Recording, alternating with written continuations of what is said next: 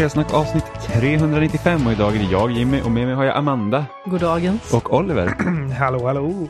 Hej! Hej, hej, hej. Kommer du ihåg den, eller kommer ni ihåg den Viking Line-reklamen när de hade två stycken så här typ fiskmåsar som Hallå, på Baje! Ja, ja precis. Hej Kaj! Hallå, boje! Minns du de blir Amanda? tröttare och tröttare och tröttare. Jag är officiellt rädd. Kommer du inte ihåg den? Jag tror det var det kanonreklamåret år 2000 för då tror jag Telefi Tele4, TV4 till och med hade så här årets bästa reklam. Ja, det var två, Så två var eh, fiskmåsar som, som, Som stod på, på båtarna.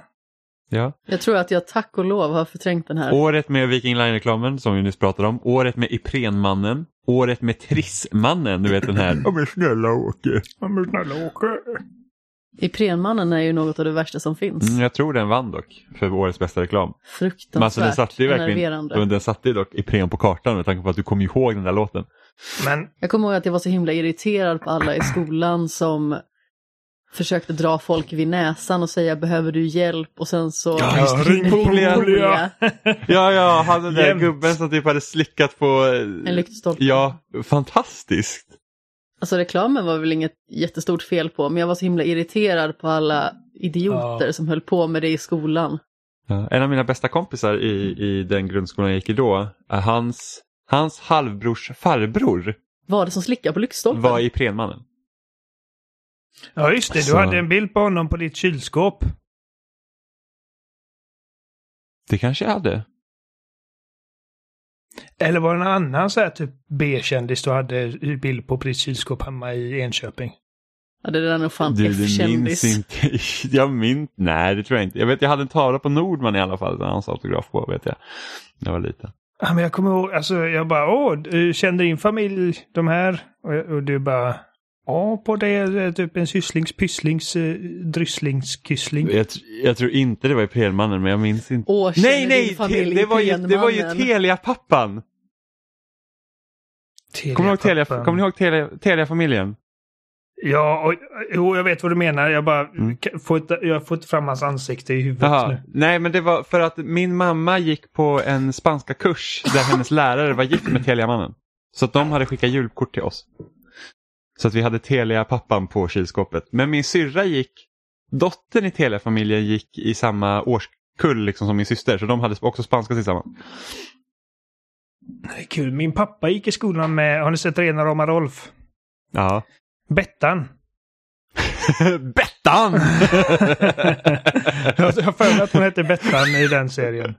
Alltså Ja, Rolfs fru. Eh, Du kunde inte ha sagt det med Göteborg. Ja, Bettan! Bettan! Så... eh, så vi fick gå backstage när de hade så här typ eh, liveshow, Rena rama Rolf. Eh, det, det, var, det var kul. Ja, jo. Och Ja. hon, han gick också i skolan med eh, mamman till Karina Englund som är gift med Tom Englund som är sångare och gitarrist i eh, ett av mina favoritband Evergrey. Det är du! Ja, det är roligt. Ja. Min mormor jobbade på samma jobb som en av Tommy Nilssons exfruar. Tommy Nilsson. Det är sångare va? Ja, precis. Är, Så- är det den eh, Öppna min dörr eller? Det jag tror Nej, är det det. Björn Skifs? Ja, det, det kanske. Jag kommer inte ihåg vad, vad Tommy Nilsson är Nej. känd för, men han var i alla fall känd. Så Jag är att, ganska säker på att jag öppnar min dörr, ja. Ja. ja, så att det Nilsson. på ett gammalt, jag kommer inte ihåg vad det företaget egentligen gjorde, men det hette Cicero. Så de hade väl typ så här kontorsmaterial och grejer. Jag minns inte. Ja. Öppna din... Ja, det är Öppna din dörr. ja. Öppna din Ja. dörr. Och säg att du vill ha mig här. Ja, vilka kändisar kände dina föräldrar då, Amanda? Eh, min pappa växte upp i samma kvarter som bröderna Ekborg, skådespelarna. Vad har de gjort? En uppsjö svenska filmer och teater. Ja, ja, men någonting som man kanske känner igen. Alltså båda två är ju med i den här julklassiken Tomten är far till alla barnen. Inte sett. Bröderna Ekborg. är Anders Ekborg Och Dan Ekborg. och Dan Ekborg. Eh, Ja, jag tror jag känner igen. Anders Ekborg känner igen i alla fall. Alltså det finns väl andra alltså, kopplingar till eh, kända personer också om man tänker efter, men jag tänker att vi kanske ska prata om videospel som vi är här för. Har vi inte, finns det inte något tv-spel med Anders Ekborg? Ska vi gå med gamla CD-ROM-klassiker från Sverige, typ Jönssonligan och Jakten på Mjölnir? Alltså jag har en typ vän, apropå Ekborgs, som alltid lägger upp eh, dagen före dagen och så har de liksom gjort en Photoshop-version då där det står en Dan Ekborg framför en annan Dan Ekborg, så det är dan före dagen. Ah. Lägger alltid upp den i samband med julfirande.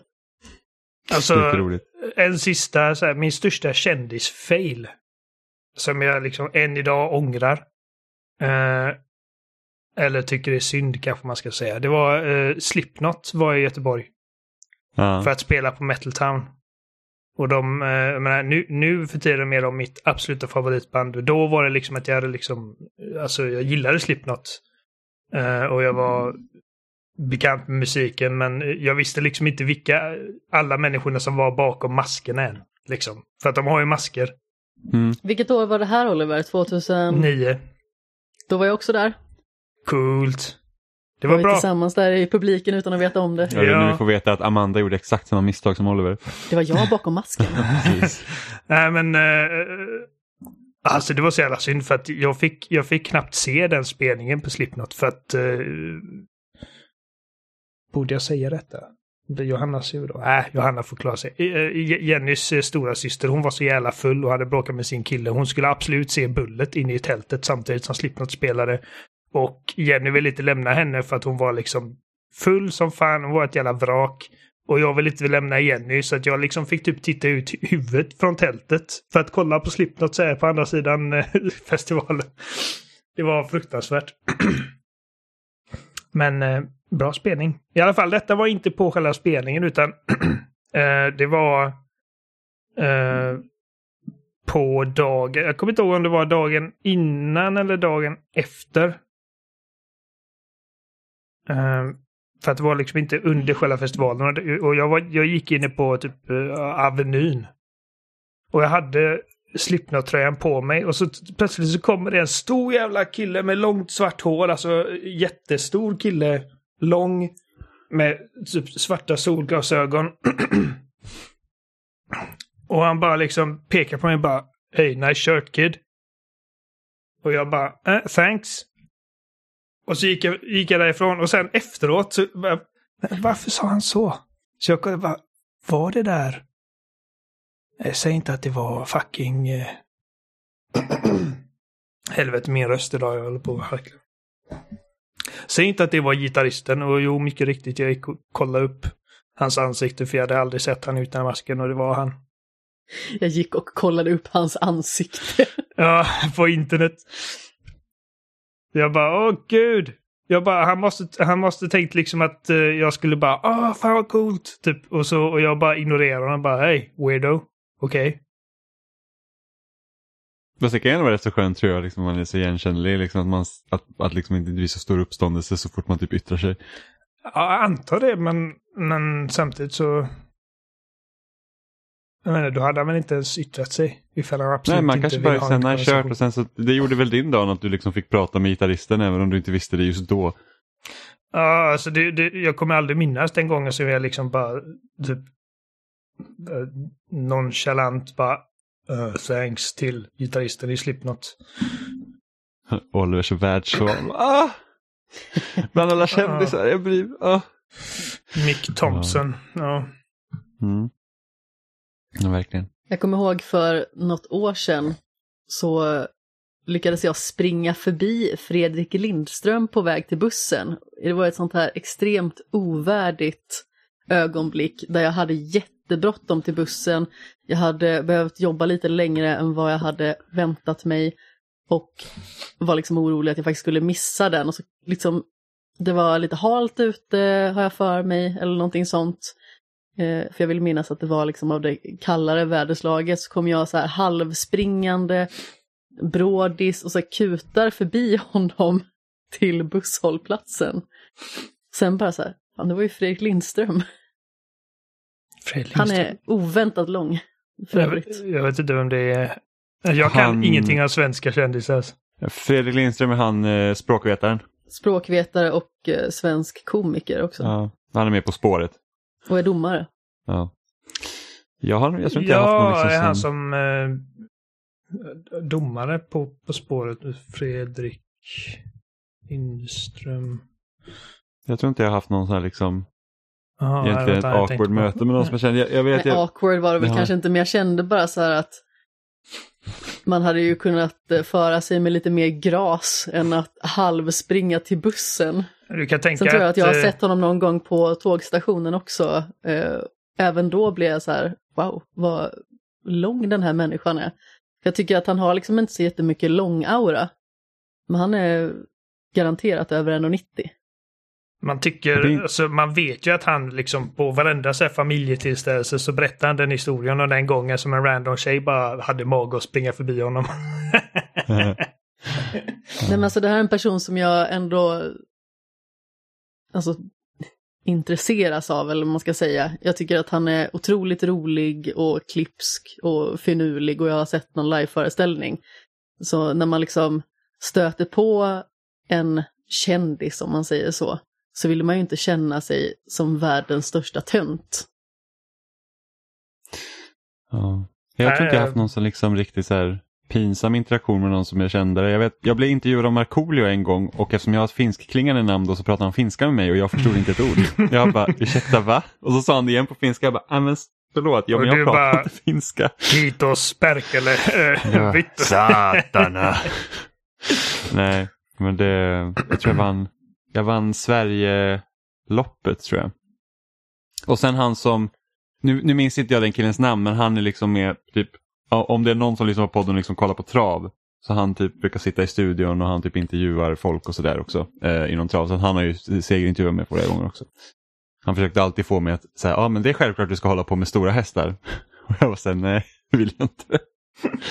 Att, Ponnys är bäst. Ja, men precis. Eh, när det här avsnittet är inspelat så har vi faktiskt fyllt tio år den här podden som är den 18 september så har vi ju, eh, släppte vi vårt första avsnitt 2011. Jag tror inte att någon av oss hade egentligen tänkt att vi skulle sitta här tio år senare. I synnerhet jag i och med att jag inte ens var med Nej men precis, det var ju liksom, jag kommer ihåg 18 september 2011, Amanda bara hmm, spelsnack, vilka grejer. Eh, Nej, det, det trodde jag absolut inte. Jag tänkte att det är liksom ett sånt här hobbyprojekt som vi gör för skojs skull. Och det var ju, det, det är ju fortfarande egentligen, men det var ju det i början också. För vi var så här att ja, men vi kör igång och sen så kunde det gå typ månader mellan Mm. avsnitten. Ja, men 18 september så är vår födelsedag i alla fall. Eh, och nu på lördag så ska vi ha en eh, livestream från klockan 10 till 1 på natten. Är väl tanken. Där vi kommer spela massa spel så att vi hoppas att ni, eh, ni vill titta. Så att det är bara att surfa in på vår YouTube-kanal. Där kommer vi det Det- kommer bli vår källa för streamen då. det är inte ofta man får chansen att eh, liksom eh, vara allihopa och göra någonting på spelsnack eftersom att vi, vi sitter i olika delar av... Men nu bor ju vi närmare varandra än vad, än vad vi brukade göra. Ja, precis. Eh, eh, men Tack vare mig. ja, Ja, Jag, jag, jag vill känna att jag har bidragit också. eh, lite Jimmys förtjänst. Eh, Du var okej. Eh, så att, nej, men jag, jag tycker det, det här ska bli riktigt kul och, eh, och det är inte heller, alltså, jag har aldrig varit med på någon form av video. Jag vet att Emma har gjort någonting. Um... Ja men vi hade ju, jag vet att eh, för flera år sedan, det kan ha varit 2016, någon, 2015, 2016 tror jag, då gjorde vi lite, eh, alltså experimenterade med lite Let's Play så att vi har ju vi har ju haft lite sånt spelande på vår kanal. Vi har dock aldrig liksom haft kameror och sådana grejer utan det börjar med röst på. mm, Eh, och nu, nu har vi väl fått någon form av amatörstudio fixad.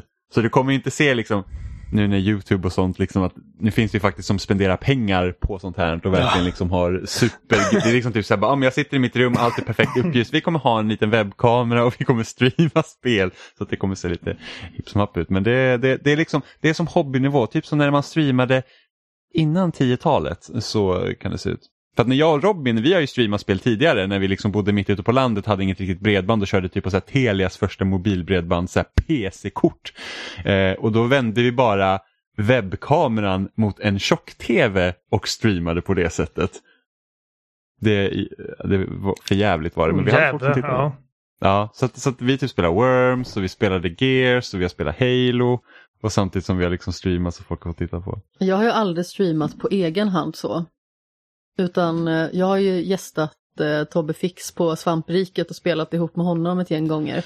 I och med att vi är så pass nära kompisar och dessutom så har vi ju eh, då liksom vissa spel ihop som vi har känt att men, de här vill vi verkligen ta oss an. Så då har vi gjort det och sen så har jag gästat Skräckafton.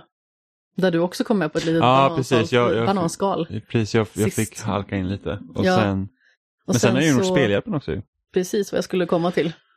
Eh, så var jag med och arrangerade Spelhjälpen år 2016 och 2017 där vi eh, skänkte pengar till ungcancer respektive kvinna för kvinna.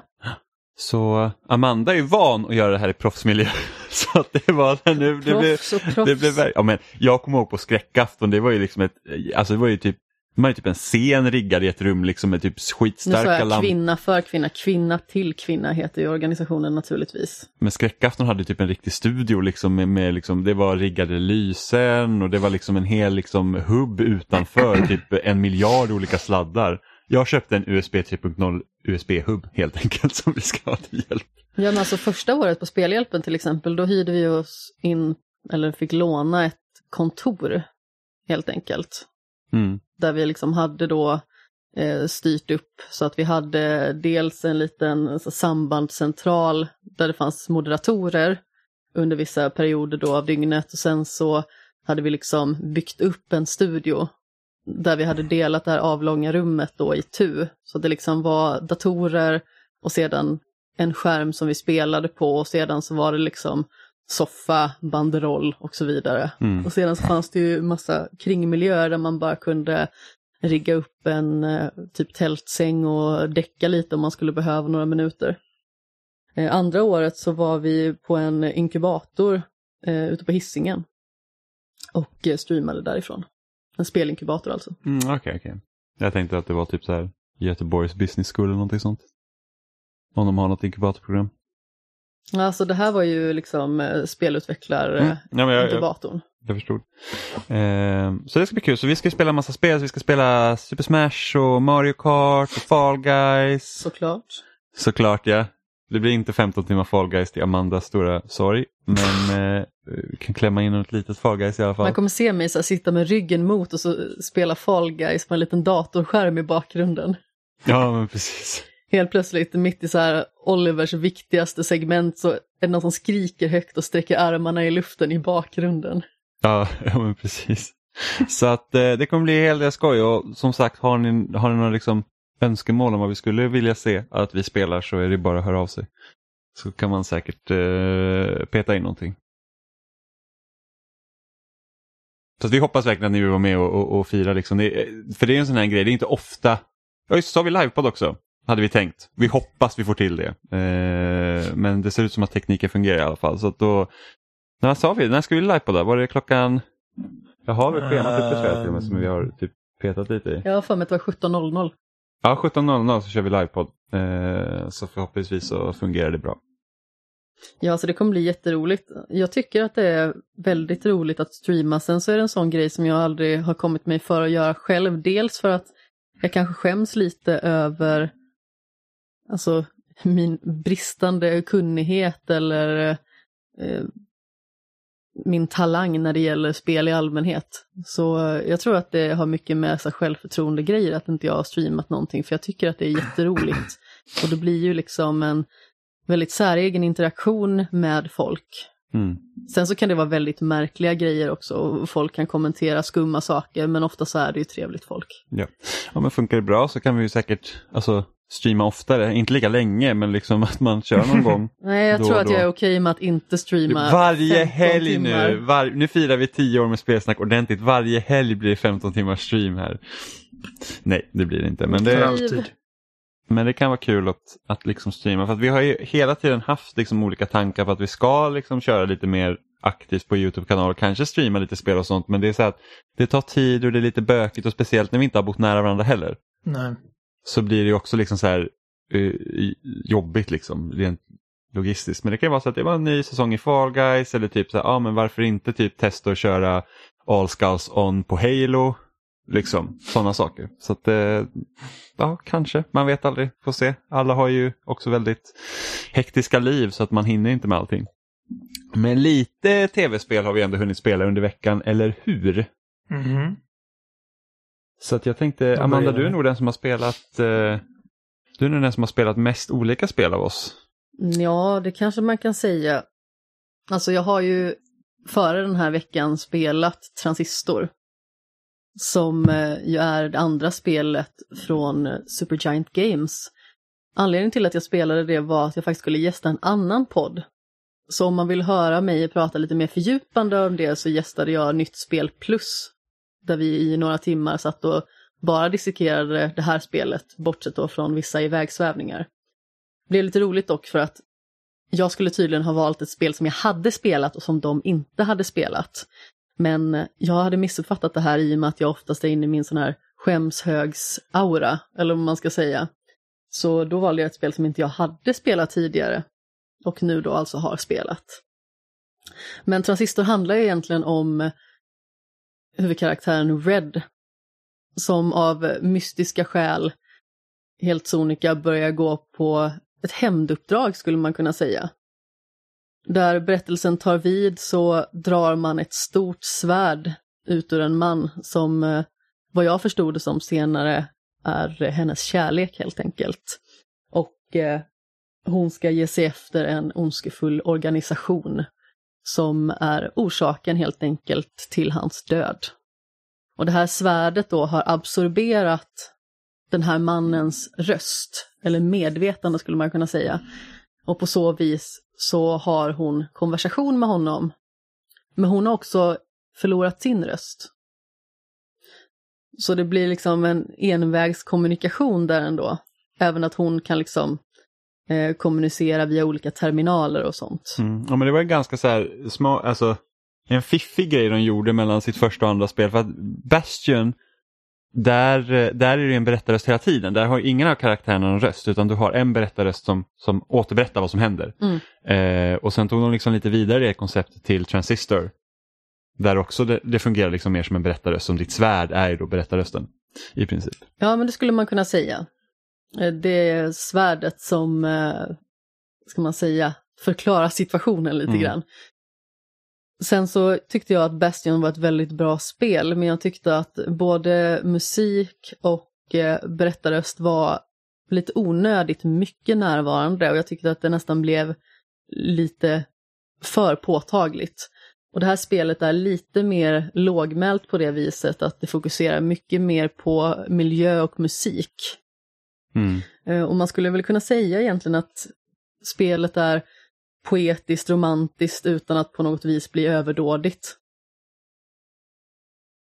Själva berättelsen är eh, väldigt känslosam, miljöerna är väldigt spektakulära, fast ändå inte på ett sätt liksom så att man har svårt att ta in dem på något vis. Man skulle kunna säga att det är lite 20-tal möter alltså framtidsvision.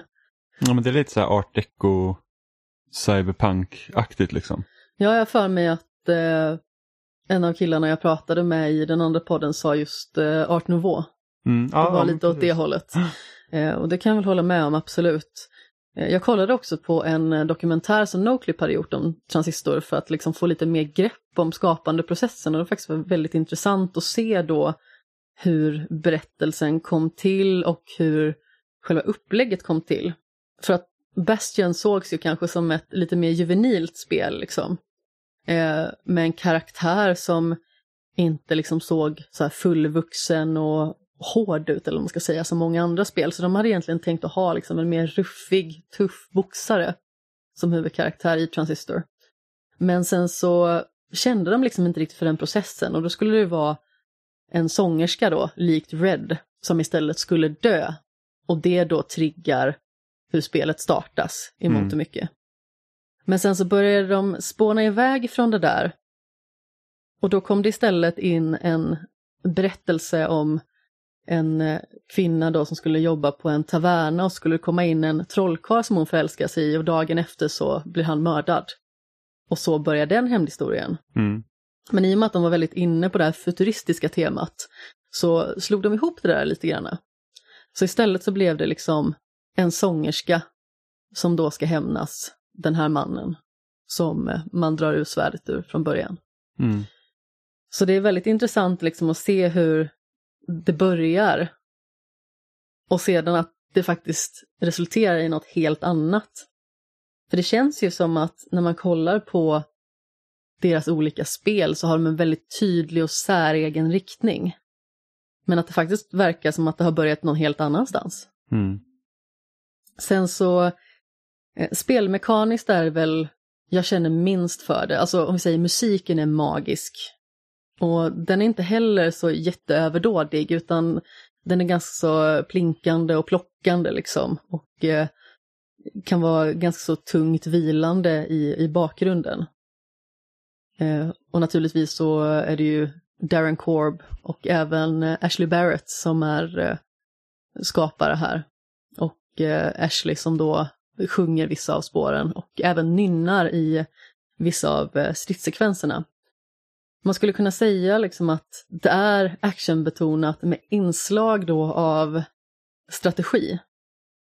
Var de här strategiska momenten går ut på att man då i mitt fall trycker på R2. Eh, vilket då gör att tiden stannas upp och man får möjlighet att göra olika typer av drag. Mm.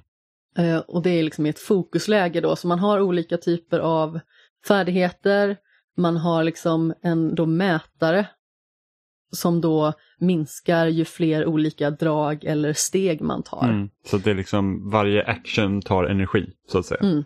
Men det är också väldigt intressant för att deras inspirationer från början var XCOM och Advance Wars. Ja. Men sedan så gjorde de verkligen något helt annat och jag applåderar dem ju verkligen för att göra någonting så speciellt och unikt som de har gjort. Sen har jag lite problem med tempot i hur striderna utförs.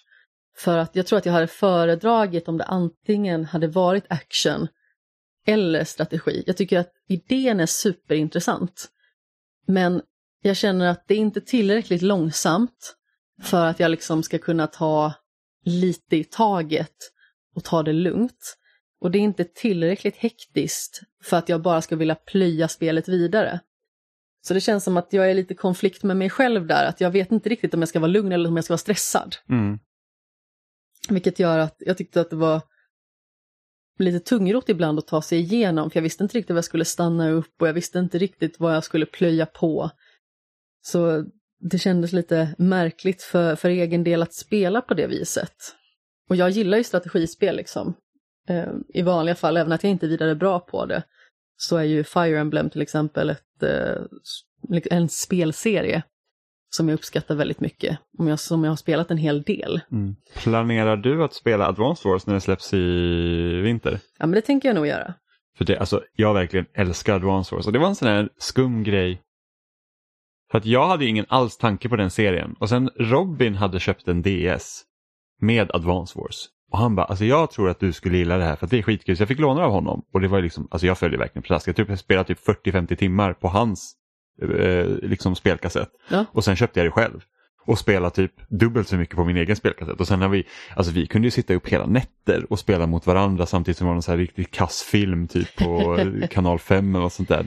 Eh, och satt bara och spelade Advance Wars, gjorde egna banor och, och liksom eh, mejade ner varandra. Men alltså rent estetiskt så ser det ju väldigt tveksamt ut, men jag ska bli väldigt eh, spänd på att se Mm. Men hur pixelspelen, faktiskt alltså, det, det kommer att köras. pixelspelen är jättefina.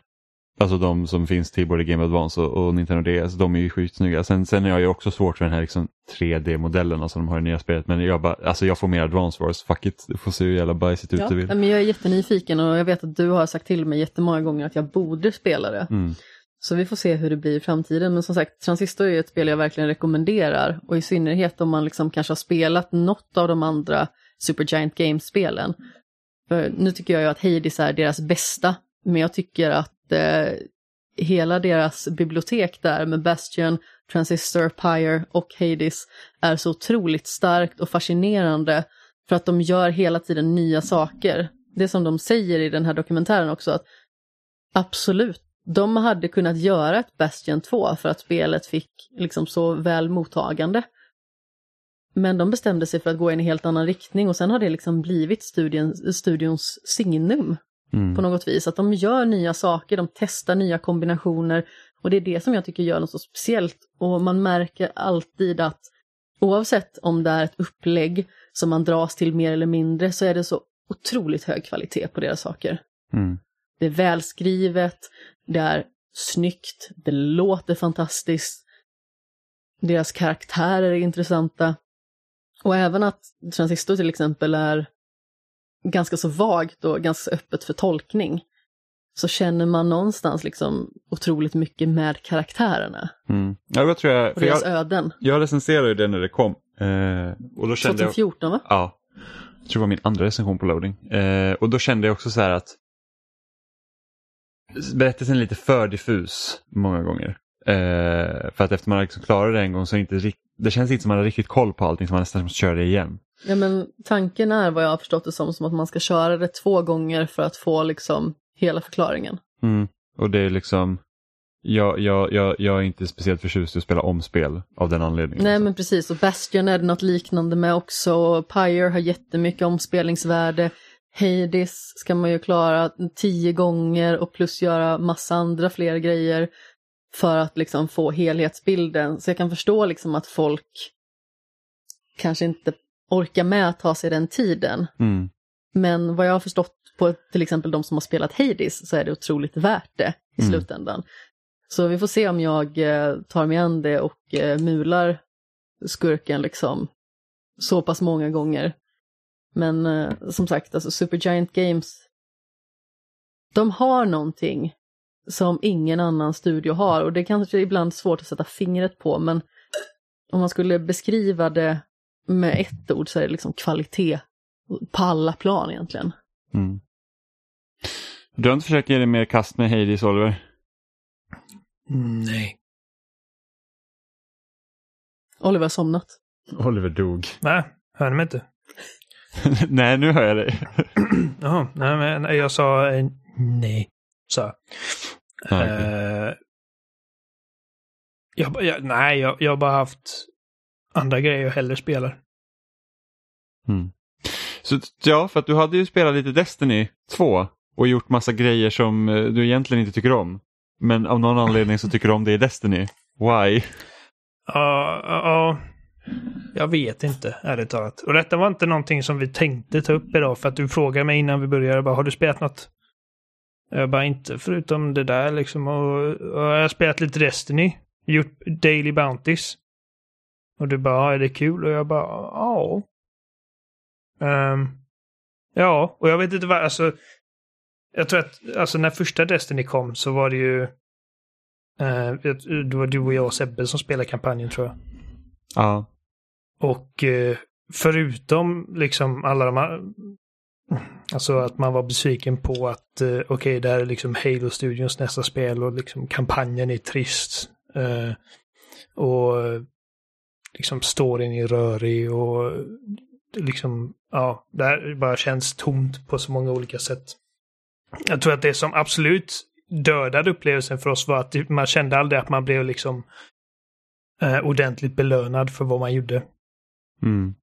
Alltså det är en väldigt viktig poäng ändå. För Mm. att jag tycker ju att det kan vara ganska roligt att göra sådana här dagliga utmaningar, men då ska jag verkligen känna att jag blir ordentligt belönad. Alltså som sagt, nu kommer Fall Guys här igen och eh, förstör stämningen lite för dig Oliver, men Nej, det är ju en sån här eh, grej som jag tycker är väldigt roligt, att när man fortfarande har möjlighet att nå maxnivå i Fall Guys under den säsongen, alltså innan man liksom har nått den, då tycker jag att om man klarar sin utmaning för dagen så blir man rikligt belönad och man känner att man gör en progression. Är det vad liksom du känner i Destiny 2? Ja, och, och, och det är just därför att liksom, eh, jag kan spela 45 minuter av Destiny 2 varje dag och nu gör jag inte det för att jag inte har tid, men eh, de dagar som jag gör det, så även om det bara är 45 minuter, en timme, så är det att jag faktiskt känner att jag har gjort framsteg. Eh, för att eh, som sagt, i, i ettan så kändes det aldrig som man gjorde framsteg egentligen. Det, det, man, och gud, gud vad mycket som har hänt med Destiny sen, sen första spelet. Mm. Eh, och särskilt liksom Vanilla launch, launch första spelet. Mm. Eh, jag vet att jag tror att vi alla tyckte om Destiny 2, särskilt i jämförelse med ettan.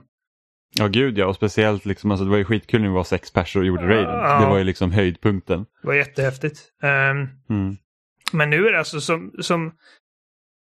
Okej, jag tror att det har liksom för att de har ju börjat med säsonger. Jag tror inte de här säsongerna fanns när du spelade liksom, alltså när Destiny 2 lanserades. Nej. Eh, så att nu är det, jag tror det kostar typ 99 spänn eller någon sån här skit. Ehm, och så har du, en säsong är väl tre, tre eller fyra månader eller någonting.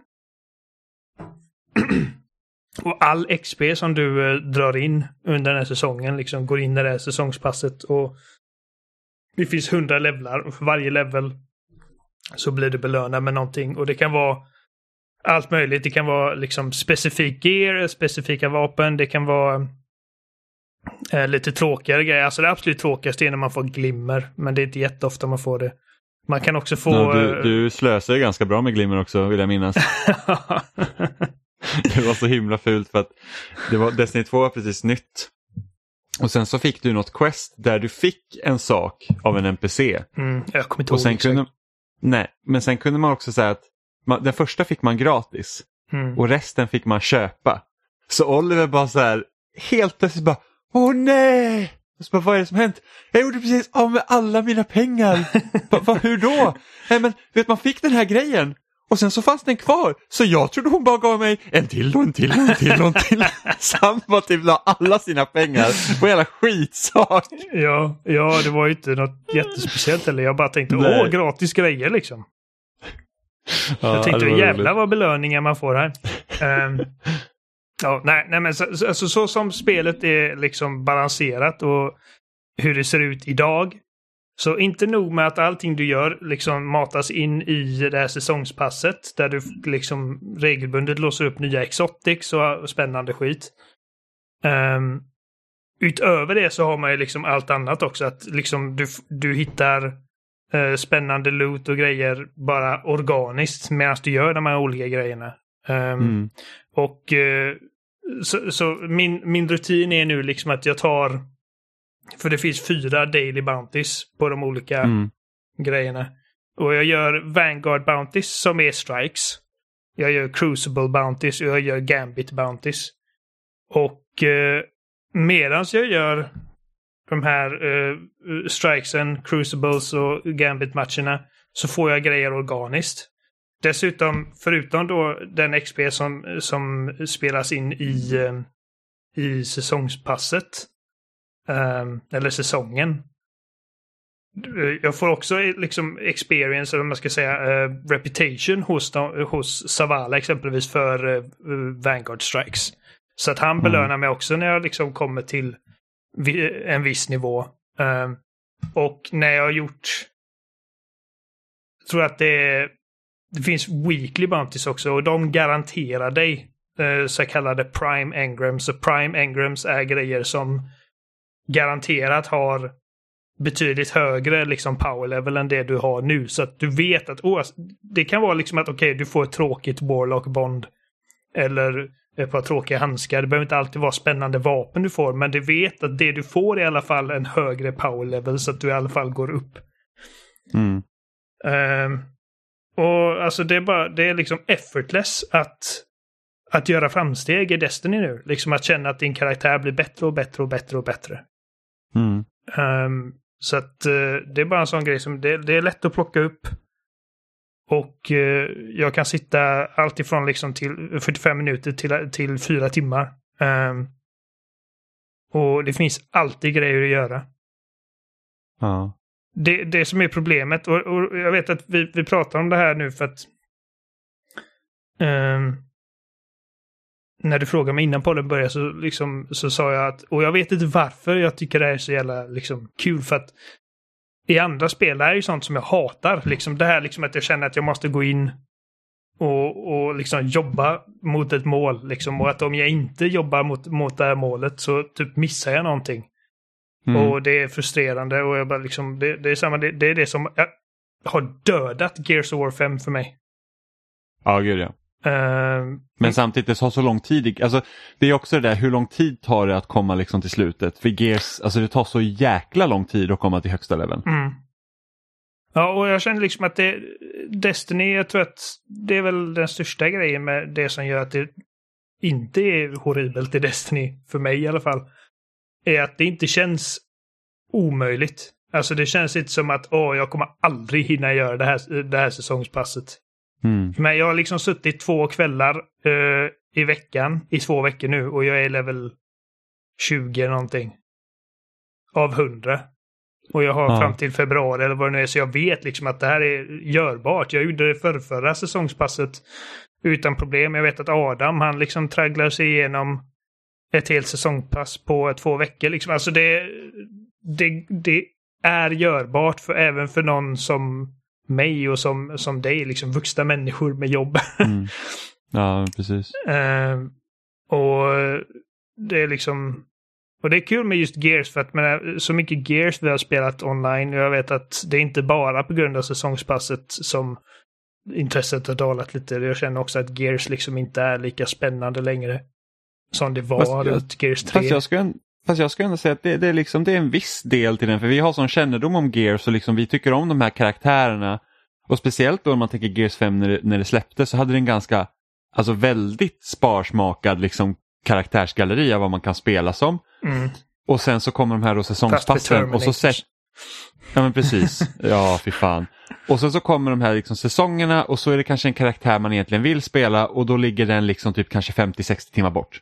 Och det är bara så att jag vet inte om jag hinner och då vill man ju liksom inte ens så här att man vill inte ens börja. Nej. Eh, Nej, nej, men så alltså det- det, är säsongs, säsongerna i Gears som verkligen liksom satte spiken i kistan för mig för det spelet. mm, Eh, jag vill bara poängtera att det inte bara är därför. Det är inte så att det är liksom, åh, det här är typ mitt favoritspel, men just säsongerna pajade, utan det är också liksom att jag inte är lika high på Gears online som jag var när Gears 3 kom exempelvis. nej. Ehm, men ja, alltså, och det... Det är också liksom när man öppnar upp andra spel och liksom tittar på de här säsongerna, jag bara... "Ugh." Jag liksom orkar inte ens sätta mig in i det. Jag kommer ihåg när vi öppnade, vad hette det, det Halo, uh, Halo Portal-spelet. Um, Ja, Splitgate ja. Splitgate. Jag tittade på menyerna där liksom och försökte bara, för vi spelade på matcher och det var kul liksom. Eh, och jag liksom gick in på de olika menyerna och tittade och jag bara, nej. ja men det är också så här kan jag inte förstå vid en första anblick liksom vad alla de här systemen vill göra, då blir det för jobbigt. Ja. Speciellt när det bara handlar om att få XP, låsa upp ny, nytt utseende eller nya skins. Det ska Mm. inte vara komplicerat. Nu är ju i alla fall inte Gears eh, komplicerat på det sättet. Det är ganska tydligt att se hur man låser upp var. Men sen så när det kommer till att om vi ska ha olika valutor. Du har en valuta för att kunna köpa grejer. Sen har du valutor som du måste betala riktiga pengar för. för att kunna, eh, då, då blir det bara så att nej. Sen har du en Är det typ- valuta du får ifall du dismantlar grejer du redan har. Och... Ja, eller ta typ Rainbow Six Siege. Där liksom bara säga att what? Liksom när man kollar igenom de grejerna. Det är helt obegripligt. ja, alltså nu har jag spelat en jävla massa Siege så för mig är det inte... Nej men alltså det, det är liksom. Eh, men, men jag har inte menar. de. Ja för de har väl typ två. Om inte tre olika valutor. Och allt. Liksom, alltså värdet på vissa saker är så jätteskeva. I alla fall var det så tidigare. Jag såg någon video också. Man gick ur och så bara typ det här skinnet kostar så här mycket. Och sen har vi typ den här legendary skinnet här borta som är till ett vapen som kostar typ hälften. Liksom att det är så här, it makes no sense. Så att, eh, Ja, nej. nej. Och jag, alltså jag antar att... eh, För att just det här med Destiny, att... Att de har balanserat det på det sättet nu att man faktiskt känner att man blir be- belönad även för liksom eh, de här små insatserna som jag har tid att göra. Att det inte Mm. bara är liksom att de som faktiskt sitter och grindar hela säsongen och liksom gör raidsen, för jag har inte gjort en raid sen vi gjorde det för att det liksom, det finns inte tillräckligt med folk. Och eh, det är liksom att man behöver ändå komma till en bra en viss punkt. Liksom att man måste ha ett fireteam på sex personer som alla är rätt light level. om ska säga. Ja, och sen måste man ändå träna på raiden så att man förstår vad allt ska göras och så blir det Precis. korrekt. Så att, att raid, raidsen är ju liksom reserverade för de där liksom riktigt hardcore-spelarna som verkligen sitter och spelar Destiny. Mm. Eh, Så de har jag inte gjort, men ändå liksom att Destiny i, i nuläget ändå är så att de, de som är som jag som bara har tid att spela kanske 45 minuter om dagen, om ens det, att de ändå ser till att även vi får liksom lite kul. Mm. Uh, det är ju den största delen, men sen är alltså, jag, jag vet att jag har ju varit liksom punkter där jag bara, jag begriper inte ett skit av de här menyerna i Destiny just nu. För man liksom öppnar upp Destiny, jag vet att oftast är det Adam som liksom tvingar in mig till att återbesöka Destiny igen och varje gång så fastnar jag. Mm. Uh, men varje gång så är det också så här, liksom, okej okay, nu har jag inte spelat på några månader. Vad fan är det som har hänt? Liksom menyerna ser annorlunda ut. Det är massa nya typ uh, olika sorters quests att göra, typ olika och de har konstiga, konstig terminologi och det är så att det, det hindret finns där också. Jag tror bara att an, en annan anledning till att Destiny gör det liksom på ett fungerande sätt för mig är för att Destiny, det känns som att de var före sin tid lite. Att, mm. Alltså, inte för att Destiny som koncept när det kom liksom var typ helt unikt eller att de gjorde någonting som aldrig har gjorts förut. Men just det här med liksom eh, jaga loot, komma tillbaka lite varje dag och liksom sånt som är jättevanligt i spel idag. Det, det kom i, det liksom populariserades på något sätt med Destiny mm. känns som. Till och med vanligt i spel som egentligen inte har någon multiplayer-komponent till sig alls. Ja, men typ, typ Assassin's, Assassin's Creed. Creed. liksom. Ja. Gud.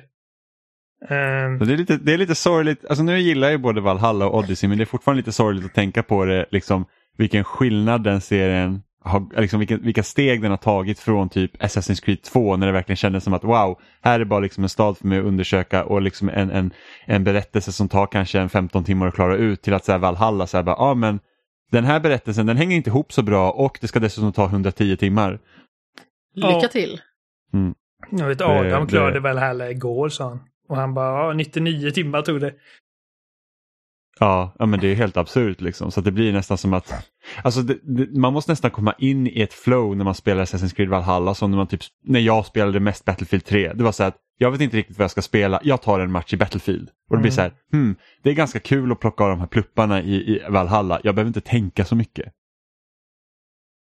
Det jobbiga med Valhalla är att de har gjort så att man behöver tänka lite mer än vad man brukade göra för att plocka de här plupparna. För att nu är det liksom, okej, okay, nu är jag en plupp och jag kommer till den här pluppen, men den är typ 20 meter under marken. Bara okej, okay, vart fan är ingången?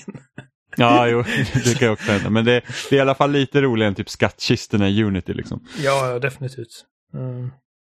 För jag tror det var därför jag bestämde mig för att göra allting i Valhalla. För jag bara, men jag vill nog se de här liksom sidohistorierna. Och sen när jag hade gjort allt det, jag tänkte jag, men jag kan ju lika bra göra det andra också.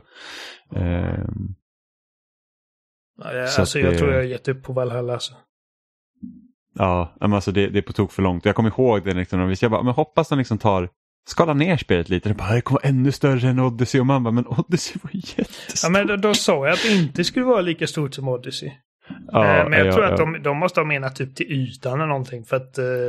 Ja, för att det finns inte massa vatten. Nej, det, finns, det, det är fortfarande alltså så jävla långt. Alltså jag har säkert ja. spelat det i 50 timmar och, och jag ser massa delar av kartan som jag inte ens har rört mig igen. Och jag bara... Ja. Ah. det, det var kul för att vi, Jennys kompis, eh, var här på besök med hennes eh, dotter och hennes kille. Eh, och Anton heter han. Och han, Han har inte lyckats få tag på PS5 än så han bara Åh, du har PS5 bara. Och jag bara Ja, det har jag. Och du har Xbox Series X också. Ja, det har uh, Vill du testa någonting? Liksom uh, känna på. Han bara Åh, får jag testa Assassin's Creed Valhalla? Och jag bara Vad fan? Det är det du... är det din första reaktion? Att testa Valhalla? Som alla andra ja. Assassin's Creed. Men jag bara, han bara, ja, men jag, vax, jag, jag tar alla achievements eller troféer, alla Assassin's Creed varenda år. Jag bara, det är ditt fel att du... spelutbud suger. Nej. ja, du, bara, du bara sätter, ja vi, vi startar Valhalla och du bara startar Demon Souls istället. Så bara, här har du något som faktiskt ser Next Gen ut. Ja. Enjoy. Uh, om du lyssnar på Anton så menar jag inget illa. Du får tycka om Assassin's Creed om du vill. Jag, bara, jag förstår inte riktigt varför det är liksom typ oh, din favoritspelserie. Och att det är typ det enda du spelar varje år. Fuck that. Ja. Nej, men eh, Amanda du hade ju, du har ju dragit eh, fler pojksvärd ur byxan tänkte jag säga.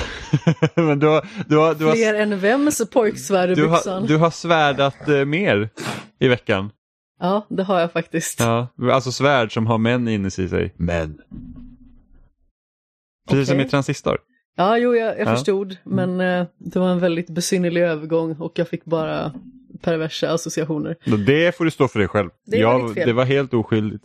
Nej, men vi pratade ju om för ett litet tag sedan det här Boyfriend Dungeon som det hade varit eh, väldigt mycket skriverier om och um, eh, uppståndelse kring just på grund av att eh, spelet innehåller en stalker bland annat.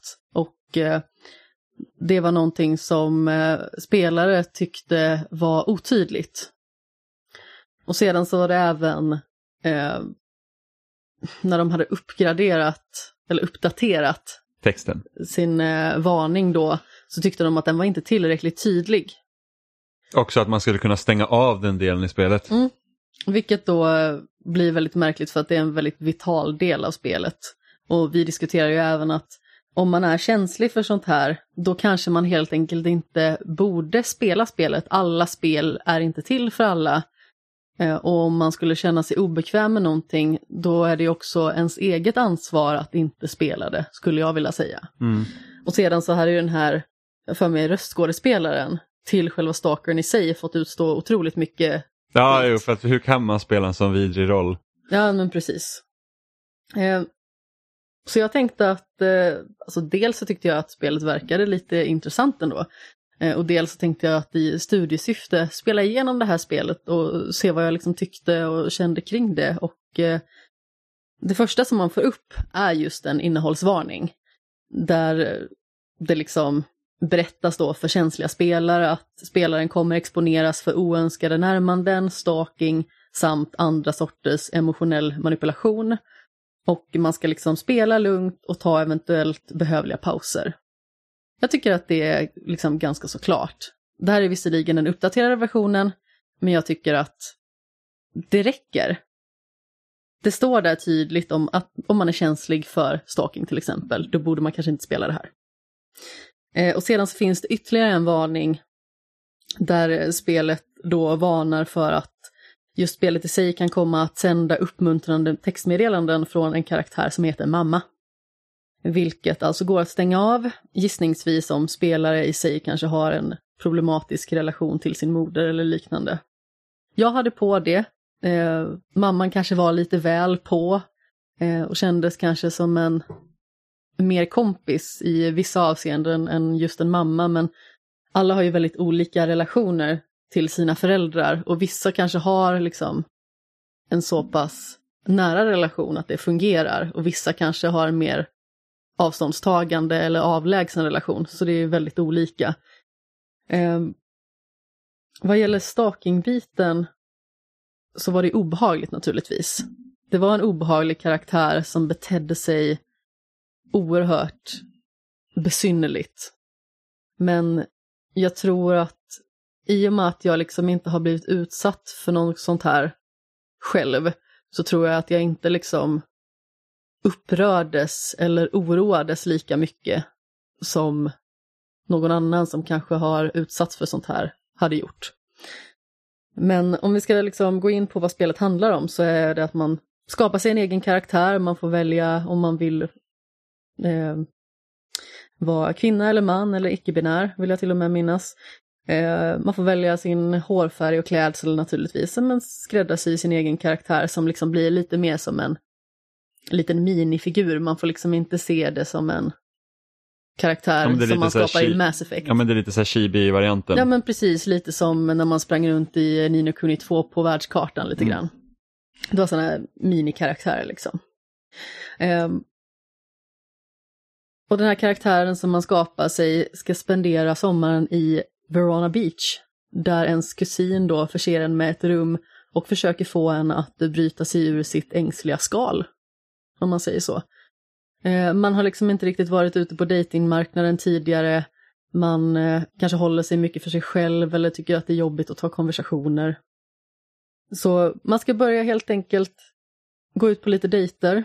Eh, kusinen börjar då att ge en lite dejter och man stöter på lite karaktärer som man kan dejta längs med vägens gång.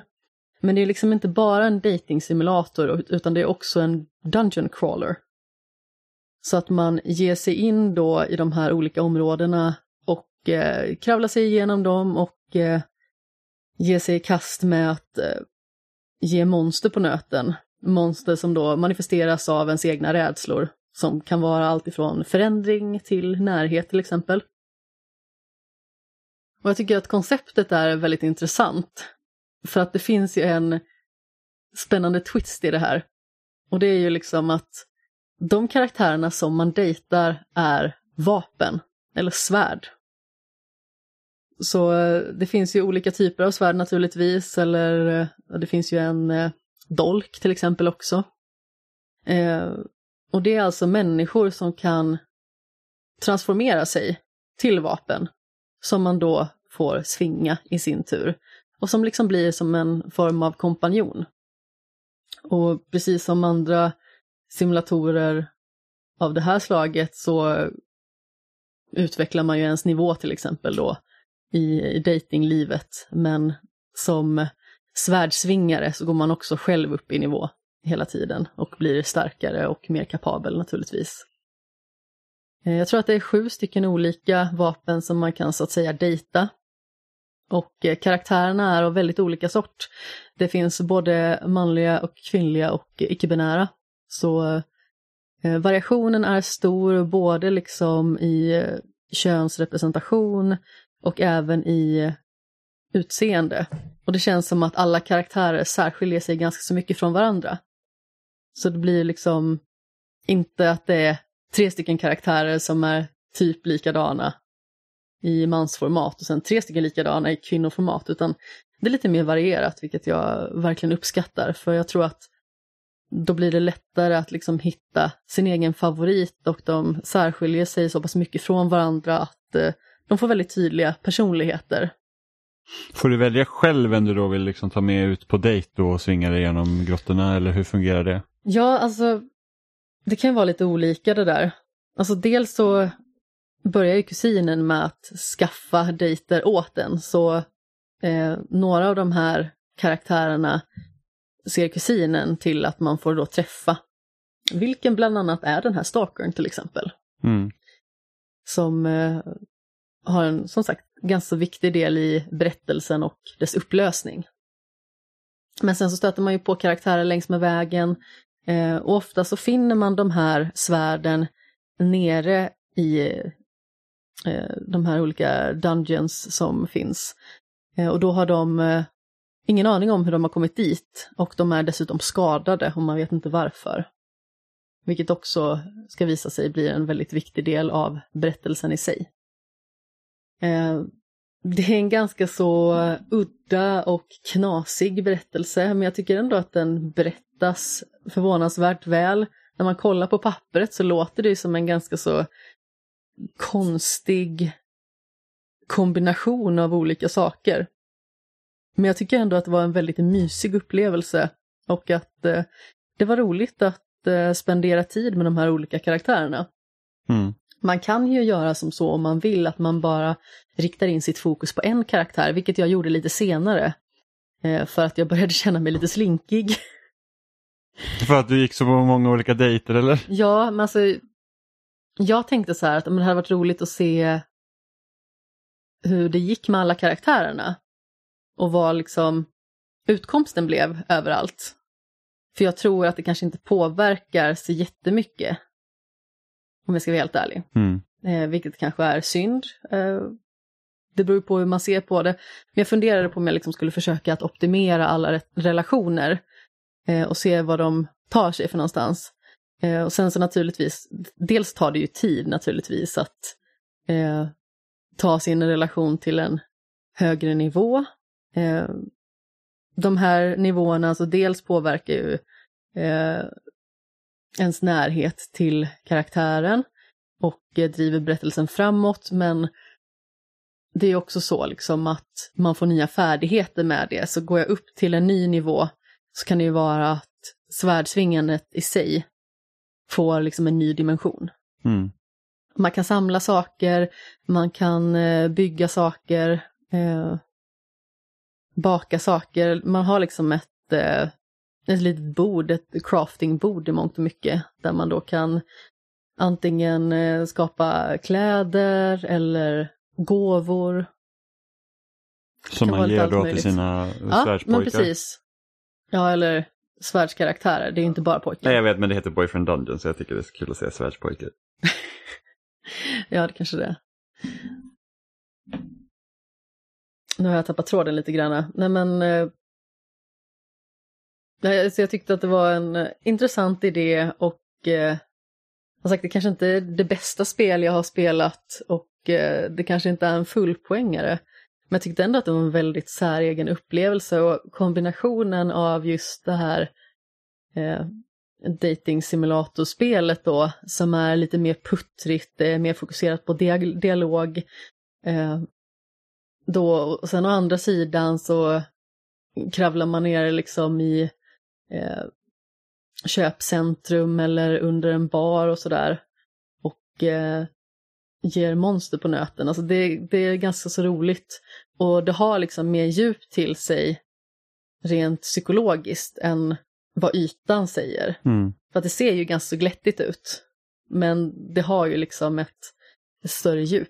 Mm. Jag vet, när jag såg spelet såg det lite ut som så här ett Habbo Hotel nästan liksom liknande fast inte i pixlar då utan mer, vad ska man Ja. säga, ritat. Men det handlar också väldigt mycket om en egen karaktärs eh, utveckling. Att man går från den här väldigt eh, ängsliga, ensamma karaktären till någon som börjar umgås med människor som bygger nya relationer, som övervinner sina rädslor. Och eh, hela den här sommaren då som man spenderar i Verona Beach är liksom en utvecklingsprocess för ens egen karaktär. Mm. Så det är också en viktig del i det hela. Just det, det jag skulle säga innan var att man kan ju optimera alla de här relationerna om man vill. Men eh, jag gjorde inte det till slut. Alltså optimera på vilket sätt? Att man maxar helt enkelt. Så Genom att ta dem på fler runder då? man eller? tar dem på fler dejter, man eh, dungeon crawlar mer ihop med dem. Eh, och ju mer man gör det, desto mer förfrågningar får man också om man ska träffas på olika ställen Mm. och sånt där. Om man till exempel skulle ignorera en karaktär så kommer inte den skicka fler förfrågningar förrän man har mött den första förfrågan som den har sänt om man säger så. Så eh, jag hade kunnat göra det och jag tänkte göra det från början för jag ville se hur allting spelades ut. Men jag gick med en karaktär eh, slutligen när jag kan, kanske kommit till andra, tredje nivån med eh, de flesta. Eh, och jag tror att det är sex nivåer eller någonting sånt Mm. på det hela taget, på varje karaktär. Men då kände jag liksom att nej, nu känner jag mig lite för slinkig. Nu fokuserar jag på den här karaktären istället Alltså, hela vägen ut. Plus att jag ville ju säger- veta vad som skulle hända. När du säger slinke, alltså vad, betyder Är det slampig? Har du aldrig hört ordet slinka? Nej, nej. Eller alltså, Jo, det har jag i och för sig, men jag har aldrig fattat vad slinka är för någonting. En slinka är en eh, lösaktig person helt enkelt. Okej, så en slampa. Ja, fast slinka låter så himla mycket roligare Ja, jag. ja, slinka låter inte lika hemskt heller. För, typ, slampa Nej. låter jättehårt. Okej. Slinka känns lite som man säger det med glimten i ögat också. Ja, och det är också min tanke Ja. naturligtvis, för jag eh, känner mig ju liksom inte på något vis alltså, lösaktig på riktigt, utan det är liksom Nej, jag- jag fattar. Skämtsam ton. Jag, bara, jag, bara, jag, jag, jag visste inte vad, vad det ordet betydde, så jag förstår. Ja. Nej, jag var runt en del så att säga, men sen valde jag att fokusera på en karaktär. I've been around. Men kan men liksom bli, alltså de, här, eh, de här karaktärerna du dejtar då, kan de liksom bli sura på varandra eller liksom det påverkar inte alls? De har liksom ingen relation till varandra Jag har då? inte märkt av något sånt. Det kan ju vara att om de kommer upp i högre nivå så kanske de behöver liksom konfronteras med varandra. Mm. Jag har ingen aning om det.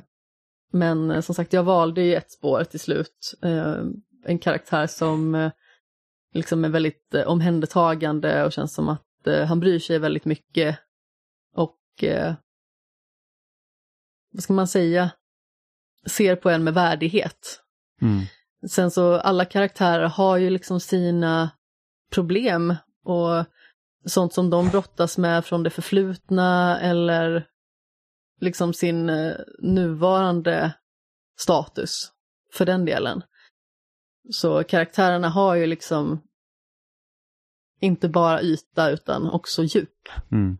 Och den karaktären som jag valde till exempel, som jag tyckte verkade trevligast i slutändan, har ju liksom problem med sin far och är då i sin tur lite avundsjuk på relationen som min karaktär har med sin mamma till exempel, att den är så öppen och att eh, hans far då är liksom en ganska skurkaktig karaktär och otrevlig. Mm.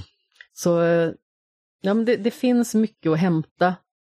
Och jag vet att det kanske är lätt att eh, jag vet inte, distraheras lite av glättigheten på ytan.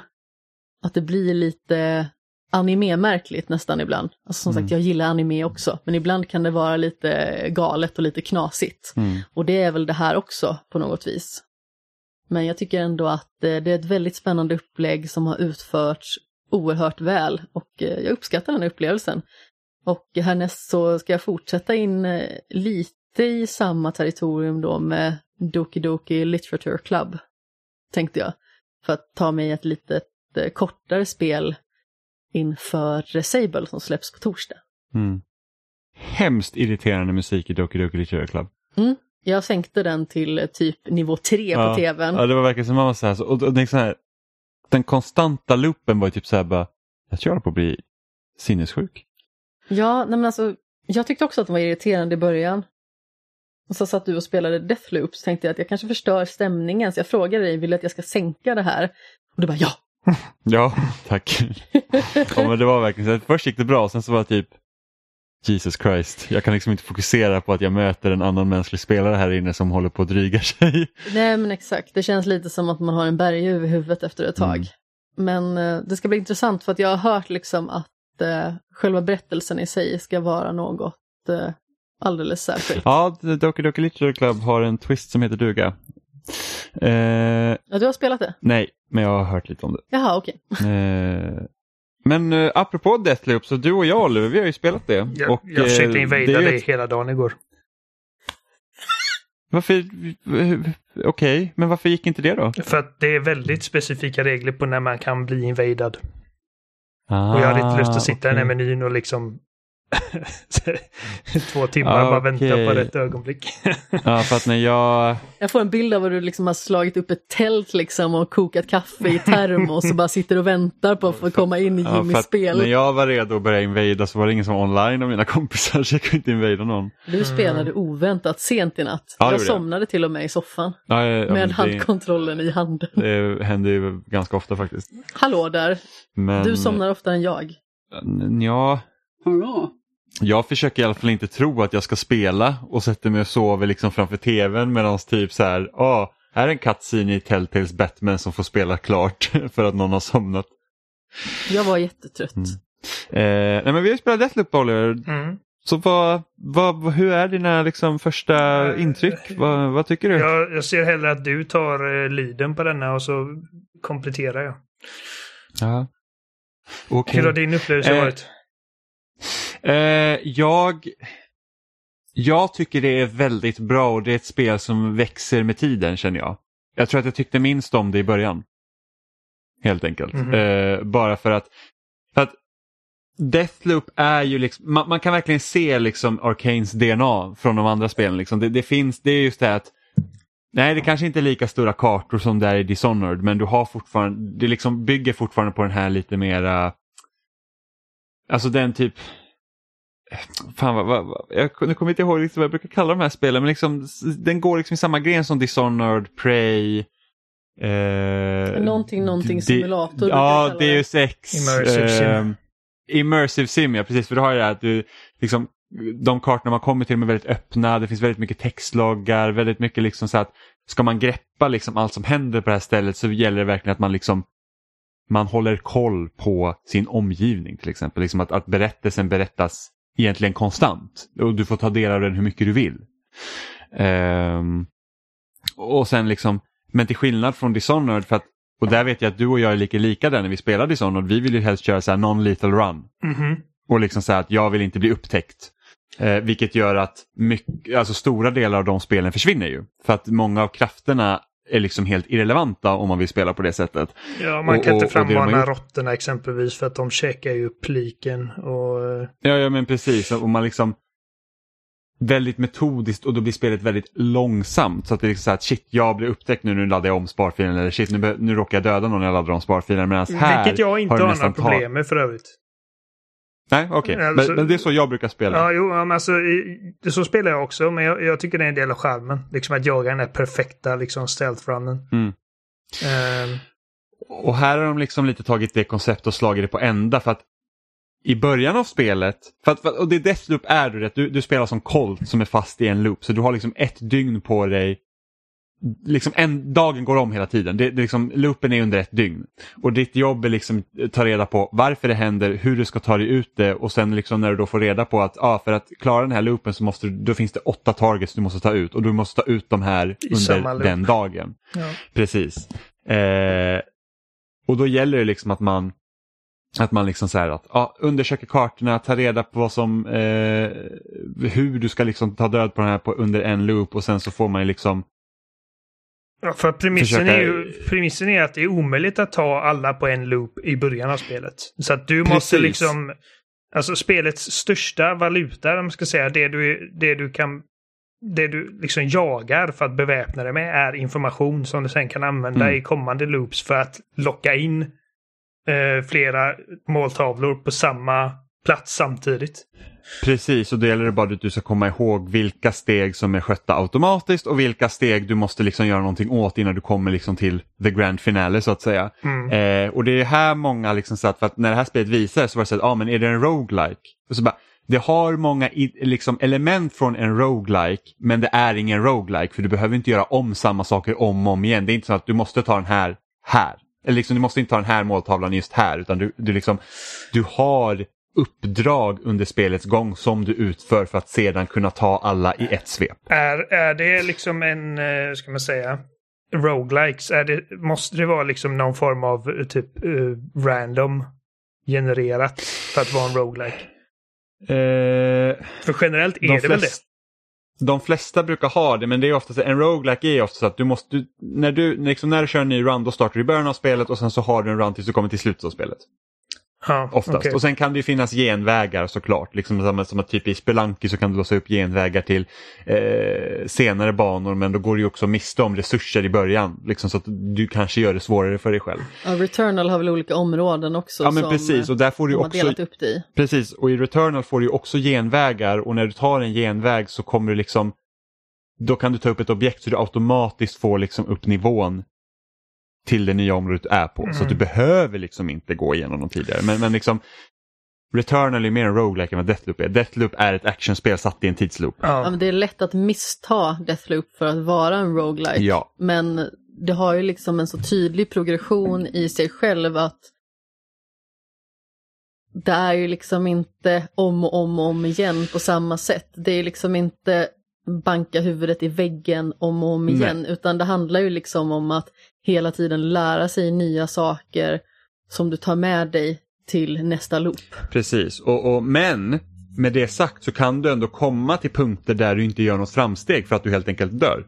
Även om det går ganska fort att få upp sina krafter så att man faktiskt kan röja runt lite mycket. Och det var, och det, var det jag ville liksom komma till. Det var att början spelade väldigt mycket som Dishonored för att man har liksom inga bra vapen, inga förmågor och, och, kommer många fiender på dig då dör du rätt fort. Eh, men nu liksom, jag kan gå in på ett område, jag har liksom min jävla legendariska shotgun och bara, puff, puff, puff, och bara typ dödar alla. Men visst, är jag oförsiktig så dör jag ju såklart. Eh, men, eh, men nu kan man liksom röja och då blir det lite den här att så här skulle man också kunna spela Dishonored genom att bara röja runt på banorna så det blir mer som ett actionspel. Eh, och en stor liksom twist i hela den här det är att du har den här, Colt försöker komma ur loopen. Det finns en annan lönnmördare som heter Juliana som försöker hålla, bibehålla loopen. Och, hon, och de här två liksom är i varandras motpoler så man har konstant kontakt med henne genom att hon ringer dig och så pratar för de här har Tåntar någon dig. relation till varandra. Precis. Hon kommer ihåg allting, Colt gör det inte. Eh, Inte för man innan liksom- spelet börjar. Han kommer ihåg allting som händer från det att spelet börjar. Förstår du vad jag menar? Ja, ja, precis, alltså, precis. Han glömmer inte av vad som hände i den föregående loopen som du Precis, just när- spelade. När du startar spelet då har du en Colt som inte minns någonting. Precis. Allt du lär dig under spelets gång kommer Colt komma ihåg. Han vaknar upp som en riktig rishög på stranden och vacklar iväg bakis som satan. Ja, ja, och jag måste, jag måste ju bara älska den här, för att, för att början är liksom en tutorial så du måste gå igenom vissa steg där och jag måste ju bara älska det liksom, för att det, det finns massa liksom, text i miljöerna. Liksom, så här, typ att ah, men gå hit för det ser ut som man får hjälp. Och sen så när man dör första gången, vilket är meningen att man ska göra, så, bara, så, så är det hon Juliana, hon bara jag kan inte tro att du gick på det där igen din jävla dumhuvud. Liksom. Det är så här, vad fan vad dålig du är, så jävla kass liksom. Jag har sett det göra det hur många gånger som helst. Ja, och det är liksom, Jag tycker det humorn är är, ju- jävligt bra i spelet. Ja, och jag älskar karaktärerna Colt och Juliana. Ja. Jag tycker de är jätteroliga, de spelar väldigt bra emot varandra och jag tycker att röstskådespelarna gör ett fantastiskt jobb. Liksom som, som typ, igår så fick jag liksom veta så här, det var typ så här bara, ah, du har tagit ur dig den här loopen tidigare och du kom tillbaka och Colt bara, varför i helvete skulle jag ha gjort det? Och hon bara, ja jag vet inte, du, liksom, du är så korkad. Typ. Så här, du var här någon gång på 80-talet och sen så kom du tillbaka på 90-talet och bara, du kunde inte hålla dig borta liksom. Så att, sådana 50-talet. grejer liksom. Ja, men precis. Och sen så, sådana grejer liksom gör ju att spelet har ju en, liksom väldigt mycket charm i sig och, och liksom den här stora dosen humorn. Alltså det, det ja, jag gillar det Och verkligen det är inte väldigt, bara dialogen mycket. utan det är också liksom i typ beskrivningar på vapen och grejer. Eller typ eh, när man får nya eh, hints. Alltså liksom även i menyerna så är den humorn är liksom genomgående i allting. Eh, Mm. Typ som när man läser exempelvis att det finns liksom ett protocol för att evakuera en byggnad in case of an emergency. Då står det bara you are an emergency. Ja, Eh, det, det är verkligen jätteroligt. Så att de, jag känner alltså, jag De- älskar Dishonored.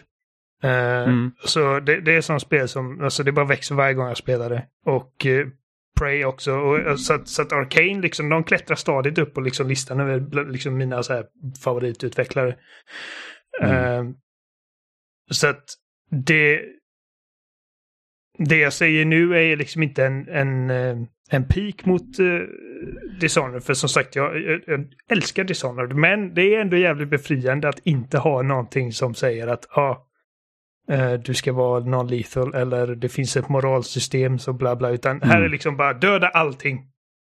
ja, Eh, och det liksom, så, ja, ja, befriande, det är befriande. Liksom att, att vara i ett, i ett eh, Arcane-spel där du bara är liksom helt liksom släppt från ditt koppel. Och eh, mm, men alltså, alltså jag har sett liksom videos på folk som spelar liksom High Chaos, Lethal Runs på Dishonored. Det ser så jävla roligt ut. Eh, Eller det ser så jävla coolt ut framförallt. Och liksom särskilt då vad, hur mycket man kan göra. Och det är det som Arcane är så jävla bra på. Att de gör extremt intelligent designade spel. Där spelaren har liksom sån agens i världen. Eh, och inom liksom de olika systemen. att liksom, Jag har sett exempel på typ Harvey Smith som Uh, jag menar, en, en höjdare på Arcane. Uh, sa liksom att så vi har sett folk använda de här olika liksom, förmågorna i Dishonored 2 exempelvis på sätt som vi inte ens hade kunnat tänka oss. mm, Eh, och det är liksom den typen av spel de, eh, de gör. Typ som, eh, jag vet att Noclip har släppt en uh, Prey-dokumentär. Mm. eh, som jag har inte sett hela, jag har sett utdrag av den för att den är på min så här titta senare-lista. För den är typ en timme lång. Eh, Mm. Ja, Noclip har för övrigt eh, massa dokumentärer just om Arcane. ja. Liksom ett spel de arbetar med som inte, alltså allt är jätteintressant att se så att är man, är man liksom Verkligen. nyfiken på Arcane som studio så, titta, så gå in på Noclips YouTube-sida och titta på dem. Det är jättegivande. Många bra dokumentärer i allmänhet. Ja, det har de också. Det, definitivt. Men var liksom att de, de, de lekte med det här med mimics i Prey. Eh, och när de kom fram till att okej, mimiken ska liksom kunna att den är, alltså vi gör en AI som, som kan välja att uh, imitera vad den vill i princip. Och helt plötsligt så har vi ett system som röp, löper lite amok och då inser de liksom att oj, nu måste vi också låta spelaren förvandlas till vad som helst för att det är en ability som liksom är baserad på mimiken. Så att okej, hur nu, nu har vi spelare som kan förvandla sig till små typ tekoppar liksom. Och vad, vad, vad har det för implikationer för själva designen i spelet? Mm. Och, de, och de backar inte undan för sånt utan de, de, de omfamnar det. Ehm, och alltså Deathloop är också ett extremt intelligent designat spel. För jag, jag blir liksom, när jag tänker på typ produktionen för detta och liksom jag bara föreställer mig liksom den här whiteboarden med alla olika typ targets och alla liksom delar av loopen och de olika banorna och liksom, alltså vilket jävla virvar det måste varit att liksom sammansätta detta. Ja. Alla de jäkla röda garnystan-trådarna. Ja, Ja. för att du har, det finns ju fyra områden i spelet. Och sen finns det också, vad är det, fyra olika tidsperioder under det här dygnet. Mm. Där kartan ändrar sig beroende på alltså, vilken karta du är på och vilken tid på dygnet det är. Och sen kan du göra vissa saker tidigare på dygnet som gör så att det får konsekvenser för senare tider av dygnet. Precis. Ehm, Så att det är liksom ett, det är det är jätte, så att man sätter igång liksom en kedjeeffekt varje gång man liksom ändrar större grejer. så varje Man gång... blir så himla nyfiken på hur vissa så här saker kommer fram och idéer skapas liksom när man sätter sig bara, hörni kompisar, nu ska vi sätta oss och brainstorma, är det någon som har någon idé? Bara, jag har en liten idé. Och man bara så här, blir så fascinerad över hur mycket kreativa människor det finns som har så himla mycket spännande saker att komma med. Mm. Och sen också så här, är det möjligt att vi kan göra det här? För att det är också det med spelutveckling att du skapar ju allting från scratch i princip. Liksom så här, okej men vi, vi, vi, om vi gör det här och det här och det här, hur ska det hänga ihop? Och så måste ju allt, allt det måste ju kodas, det är ju ingenting som sker naturligt. liksom. Nej, det, det är inte bara det att det- att man kan ta en idé och bara slänga in den i spelet. Det ska ju fungera också. Eh, bara en sån sak som, jag vet inte, det, det, blåste upp på tw- Twitter för ett par veckor sedan. Om hur inledningen i Skyrim var en mardröm. Eh, så, Ja, så, ja, eh, precis det här. Ja, när man åkte den här liksom lilla, eh, lilla vagnen där i början Ja. och det var liksom jättesvårt att få till. Vagnen tänkte man så här, liksom bara, det verkar fastnar som, i massa skit. Ja, och sen typ guppar den på ett visst sätt så åkte den rätt upp i luften. Ja. Och typ, det var liksom så här att, och då tänker man så här att när man spelar Skyrim så verkar ju den sekvensen vara typ det lättaste någonsin. Liksom. Ja, Hur skulle det här kunna vara ett problem? Men det är samma sak jag har ju sett, eh, det var ju någon Twitter-tråd för några månader sedan, det var så här att åh, här är faktiskt det riktiga problemet med att skapa en dörr i spel. ja Så dörrar är gick- det mardröm någon också. från- Ja, det var från någon från Naughty Dog så här, så bara, ja, men det här är vad som krävs för att liksom fixa ord- liksom, dörrar som fungerar. Och man tänker så här, men dörrar går man igenom jämt i spel. liksom. Och det är Jag liksom trodde du att... skulle eh, säga dörrar går man igenom jämt i verkliga livet. Ja, det gör man också. Men bara liksom också en sån grej med Skyrim-grejen, liksom att en lösning på ett problem st- liksom eh, startar en wildfire på något annat sätt. Så helt Ja. plötsligt så var det liksom att bin var liksom, eh, alltså jag tror att det var bin, så här små nästan Ja. osynliga partikelstora grejer i världen som plötsligt var liksom immovable objects och de liksom uh, derailade hela skiten också och de bara vad fan är det som händer? Ja, precis. Så det, det är liksom... Det- Och då kan man tänka sig ett, ett spel som Skyrim där med så öppna system. Ja. Liksom, Det och, och jag vet att det är så här folk... Ja, men liksom också det här med att folk liksom så att, ja men de är så buggiga och liksom att det, det liksom, de känns lite kackiga emellanåt och det beror ju på liksom att de är ju... Man skulle egentligen kunna kalla det överambitiöst. Liksom, att det Mm. är liksom, för det var ju det som blev problem när Skyrim kom till PS3 och liksom efter x antal timmar så började liksom spelet ta typ fem minuter på sig att ladda. Mm. Och till slut blev det typ ospelbart.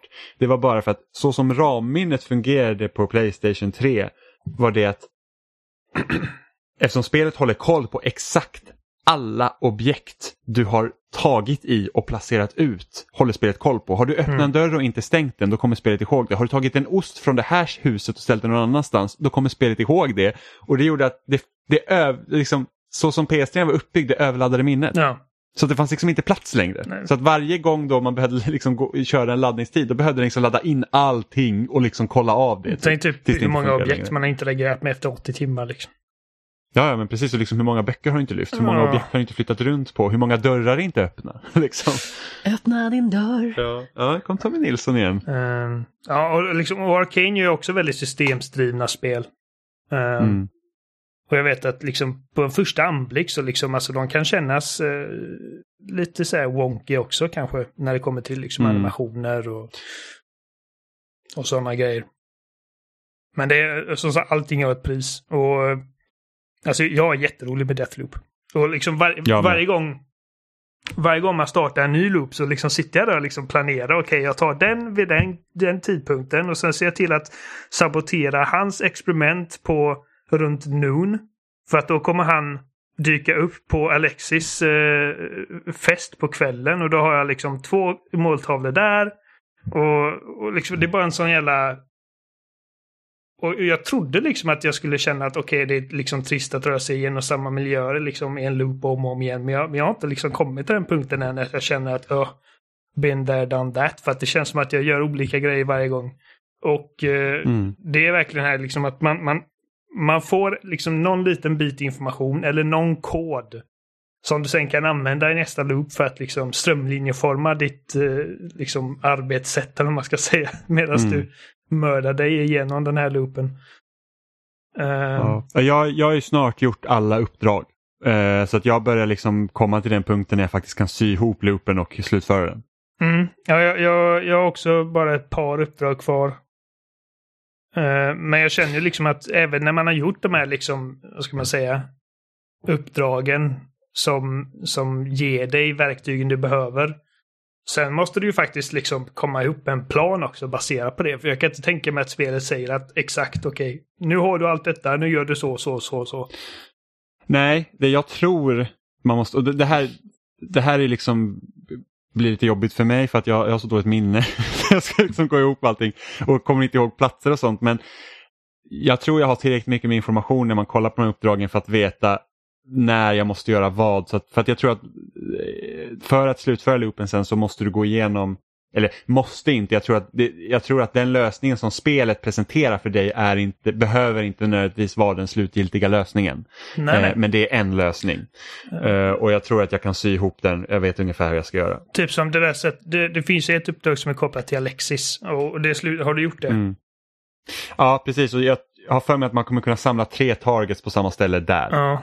Och det, det uppdraget för Alexis, det handlar liksom om att identifiera honom i folkmassan och få honom liksom att mm. avslöja sig. Uh, och jag lyckades göra det på ett sätt, men det finns massa olika sätt att göra det uppdraget på. Mm. Uh, du kan sabotera hans liksom öl, uh, ska man säga, tillgång och du kan uh, mixtra med hans musik och du kan Ja, det finns olika sätt och liksom, det är bara så mm. öppet. Det känns som att spelaren alltid är Liksom alltså din, liksom, ska man säga, eh, spelaragens eller din påverkan på spelet är alltid liksom i första rummet i de här spelen. Mm. Eh, de leder dig liksom har... på rätt spår men det är i slutändan är det du som kommer på de här grejerna. Precis, du tar besluten. Uh, och sen kan det vara så att man kommer till ett ställe och att jag vet inte hur jag ska ta mig in här. Det kan hända att det är en förmåga jag saknar och då kanske man måste ge sig efter en annan target för att hitta någonting som kan hjälpa en. Ja, och det har varit ett par gånger Men... som jag bara råkat döda en visionary utan att liksom... Bara för att den råkade komma i min väg för att jag höll på med någonting annat. Ja. Så liksom här kommer en fiende jag bara jävlar vad den tål. Och så bara, ja, oh, visionary kill. Jag bara, oj! ja, verkligen. Liksom, eh, eh. Ja, nej, det... Och, och sen finns det ju inte bara Visionary som går ut för det finns liksom sidouppdrag för att få bättre vapen. Så ja. jag gjorde något uppdrag igår där det fanns typ så här att det är en typ nöjespark nästan så att man behövde göra massa olika liksom, typ pussel där för att kunna få liksom, en, en jättebra eh, shotgun. Mm, den shotgun är min eh, favoritvapen tror jag. Ja, precis den som man kan eh, transformera ja. till slagg så att man kan skjuta folk på jättelångt avstånd. Vilket har hjälpt mig så otroligt många gånger när jag blivit invaderad av Juliana av andra spelare. För att jävlar i mig vad de blir förvånade när man kan helt plötsligt ta dem på så långt avstånd. Eh, vilket är också en grej i det här spelet just att du har ju då att Juliana kan styras av en annan spelare. Eh, vilket så här, det är skitkul att invadera, det kan vara kul att bli invaderad beroende på vem det är som invaderar dig. Jag mötte några riktiga rövhål igår som liksom, de vägrade lämna liksom antennområdet. Mm. Och de hade liksom så starka vapen så att det är så att, ja ah, men kul, så fort hon träffar mig så blir jag förgiftad. Vad ska jag göra åt det liksom? Eh, så på det sättet kan det kännas lite jobbigt när man liksom har, jag är klar med den här grejen eller jag har mycket eh, sån här eh, valuta för att kunna spara mina... För det, det, är så man liksom sparar vapen och uppgradering och sånt, är att man, man har en viss valuta Residium. och sen så lägger man in... Residium, precis heter det. Och sen så i princip köper man loss förmågorna så att det du har hittat under runnen så får du behålla dem mot att betala en viss summa och då behåller du dem för evigt. Liksom. Eh, och jag hade igår liksom, var så att jag var så jävla länge och den här personen liksom vägrade typ röra sig från området jag behövde gå till för att kunna liksom komma ut därifrån. Så jag satte mig helt enkelt i ett hus och så väntade jag på den och försökte liksom säga att, för jag hade ju min supershotgun då och så här, och, men jag var på sista livet så att dör jag så förlorar jag allting. Mm. Eh, och då var det så här att jag sitter här inne nu och jag gör ljud ifrån mig för att när man typ skjuter eller liksom får fiende som liksom blir på alert, då, då, då, pekas det också ut ungefär vart man är någonstans. Så att hon skulle liksom komma efter mig. För så fort det var mycket fiender så kom hon ju springande såklart. Ja, klart. Och jag var så jävla irriterad på det så jag bara, men nu sitter jag i det här huset och jag liksom gör ifrån mig lite ljud och sånt som kommer hit. Och liksom vägrar, gör så jävla försiktigt Så så trots att hon har dödat mig typ, två eh, gånger. Det var sån här liksom eh, chicken. liksom, vem Ja, vem tröttnar på att vänta först? Ja, ja, men precis. Jag var så att jag har ju mer att förlora än vad den här personen gör för att den har redan dödat mig två gånger så att den får ju sin level och sånt. För att man har ju liksom, spelare som Juliana hon har liksom sina egna levels som du går upp i när du liksom dödar Colt helt enkelt. Mm. Eh, och det slutade med att den personen quittade. Ja, Okej, hon Så att det var liksom så här, okej, ja, liksom, det var så här, att, men alltså jag var i det här huset och jag gjorde ljud ifrån mig och jag liksom hade sönder hennes jävla miner hon har lagt ut där runt omkring också. Men det, nej, skulle liksom inte, skulle inte på något sätt ha undertaget liksom. Eh, Har du invaderat någon? Eh, Ja, det har jag. eh, jag, jag har gjort en invasion. Mhm. Eh, och eh, jag lyckades döda den här personen för att den stackaren var världens mest korkade. Mm. Eh, bara sprang till samma plats om och om igen liksom. eh, där alla fiender var och jag väntade på honom. Ja, ja men ibland, så står, ibland står man så här campar vid typ för att när man, när man dödar Colt då, då blir det precis som i typ Dark Souls då blir liksom ens själar eller ens residium blir på den platsen. Mm. Och det, man får ju se vart det är någonstans. Jag stod ju bara, på en spelare så stod jag ju bara och väntade på att han, och han försökte ju smyga från olika håll och kanter och så här, men jag tog honom varje gång. Jag känner mig, jag känner Men mig sen- lite elak faktiskt. För att, Ja, jag med. Men jag fick en trophy. men sen finns det ju vissa som är liksom, alltså jag, jag körde som Juliana en gång och jag såg inte Colt en enda gång och helt plötsligt fick jag, fick jag en machete genom bröstet. Liksom. ja, Och jag bara, hur i helvete? hur visste du ens vart jag och var? för mig liksom? var det, buske, typ. för mig var det tvärtom. Jag, jag, min första, där jag blev invadad första gången. Så eh, det var liksom, jag var på ett öppet fält. Det var liksom inte en jävel någonstans. Jag, jag märkte inte ens att jag hade blivit invadad. Helt plötsligt så bara macheten genom bröstet. Liksom det är en animation. Och, och jag är död. Jag bara, vad fan hände? Det här måste ju varit en annan spelare tänkte jag. Så jag liksom bara Ja. försiktigt liksom rör mig tillbaka. För att som Colt så han, hans förmåga är liksom att eh, han, han kan dö två gånger utan att behöva loopa om. Och sen tredje gången, Mm. då, då är det kört. Precis. Ehm, så att det är ju svårare för Invaden för att Invaden måste ju döda Colt tre gånger för att vinna medan Juliana dör hon så dör hon. Mm. Eh, men så jag liksom... Men du förlorar inget som Juliana heller. Liksom, Nej. utan det säger att åh, du, gick, du gick kanske miste om att inte gå upp en extra level. precis, eller liksom, du slösade bort får en 20 mindre minuter liksom. Ja. Ja. Eh, men eh, så jag liksom försökte att försiktigt ta mig tillbaka till den här platsen där jag dog och liksom hålla utkik. Och den här punkten var ganska tidigt. Jag hade liksom inte jättebra vapen. Jag hade ingen sniper exempelvis. Um, Jag har fortfarande ingen sniper.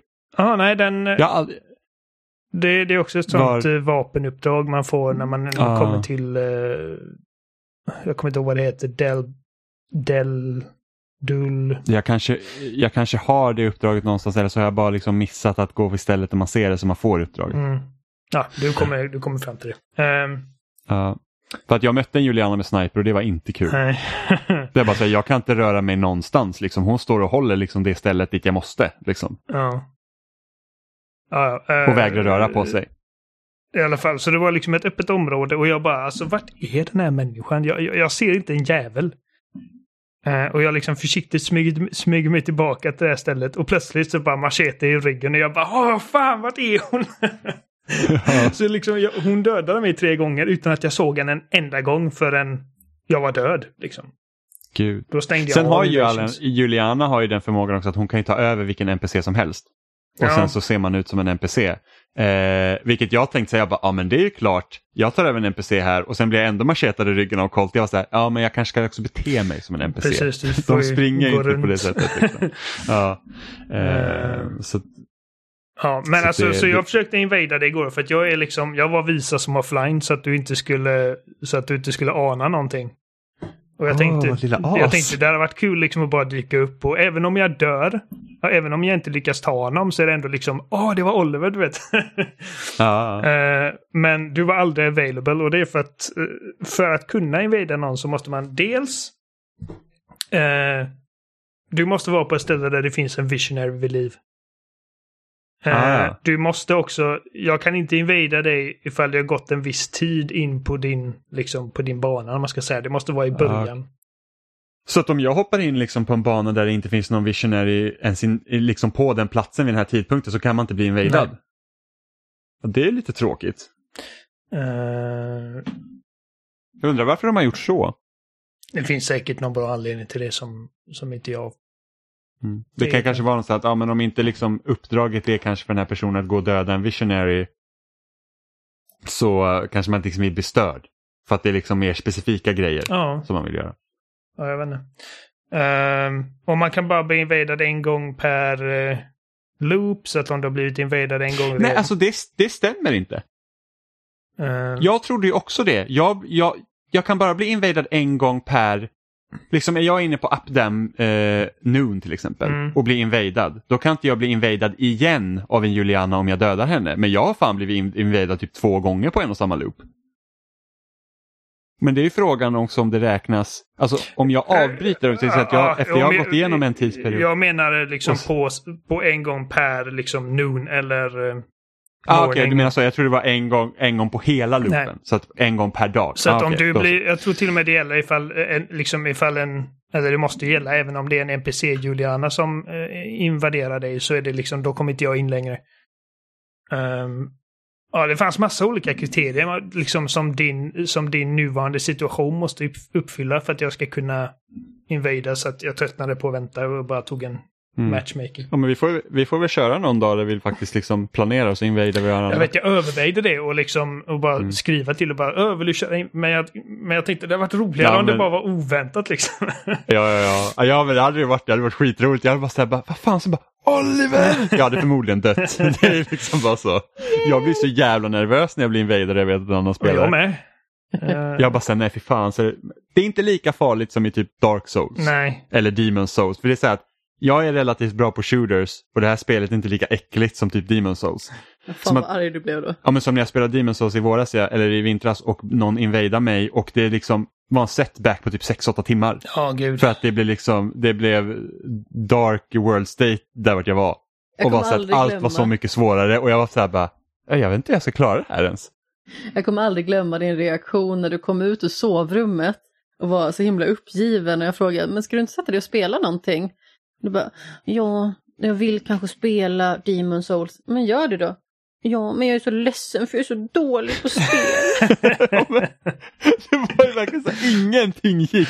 Ingenting. Jag, bara, jag fick bara så jävla mycket stryk från alla håll. Jimmy Seppel är nästan 30 år liksom vid det laget. Det har nog Ja. alla känt så Hög ink. Mm. Ja, nej, men alltså jag blir ju både glad och sorgesam när jag hör folk prata så himla varmt om både Returnal och Deathloop. För att dels så tycker jag liksom att det är väldigt intressanta koncept. Men samtidigt så är jag rädd för att spela dem själv. Ja, men, Alltså jag vet att det låter kanske lite löjligt men jag, jag bara känner så här, jag är typ rädd för att starta upp de här spelen. För att det kommer bli så plågsamt påtagligt hur dålig jag är. nej, men Deathloop kan du spela. Det är alltså... Returnal förstår jag lite för att det är till och med så att jag bara uff, fuck that game. Eh, Fast jag tror att jag hade nog eh, gjort mig bättre i Returnal än Deathloop. Ja. I och med att jag är mycket bättre på tredje person än första person.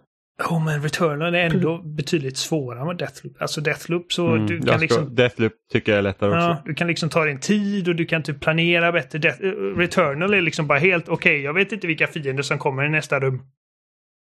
I Deathloop så är det liksom att du, du lär dig liksom spelet. Och du blir bättre och bättre och du förlorar inte all din skit varenda gång du dör. Vilket jävla...